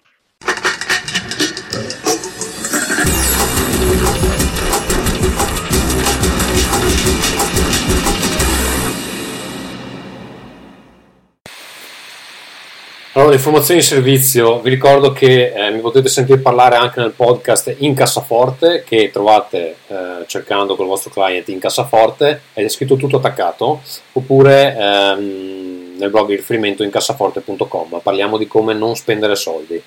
Poi eh, vi interessano giochi di ruolo, giochi a tavolo, potete trovare i miei a www.theworldanvil.com. Saremo eh, anche quest'anno, non l'ho detto in puntata, ma saremo a eh, Modena Play, quindi se volete venirci a trovare ci, ci troverete, ci troverete lì. Um, se, se vi è piaciuto Rincast potete supportarlo con una donazione mensile a patron.podbean.com slash Rincast, attenzione non è Patreon ma è patron.podbean.com slash Rincast oppure potete farlo comprando uh, roba da Amazon tramite il link che abbiamo nella descrizione dell'episodio che, che state ascoltando o uh, nel nostro blog a www.rincast.it c'è un bel banner. Se siete da desktop lo vedete sulla destra se siete su mobile è in fondo alla pagina. Su Telegram uh, potete raggiungerci e parlare con noi a telegram.me slash rincast. Abbiamo anche il canale Discord uh, che trovate a discord.io slash rincast. Tutti questi link sono anche nella bio Twitter di, di Rincast e nella descrizione dell'episodio vi ricordo sempre che potete inviarci uh, le mail come ha fatto il nostro amico uh, in questa puntata, anche se poi l'abbiamo letta durante la puntata e non nella rubrica della posta, comunque potete ancora scriverci con la penna d'oca e il calamaio, uh, non è cambiato niente. di nuovo il blog è www.rincast.it, sui social media ci trovate cercando Rincast. Anche questo episodio è stato editato con Producer, Uh, il software di Alex Racuglia, uno dei nostri ascoltatori che ormai utilizzo da un bel po', uh, finalmente lo potete provare uh, in beta dal suo sito e lo trovate a ulti.media slash downloads. Cercate producer, potete scaricare la beta e provarlo. ha ancora qualche bug, però insomma lo sto utilizzando da mesi e mi ci trovo più che bene. Questo è quanto, noi ci risentiamo a febbraio. Ciao.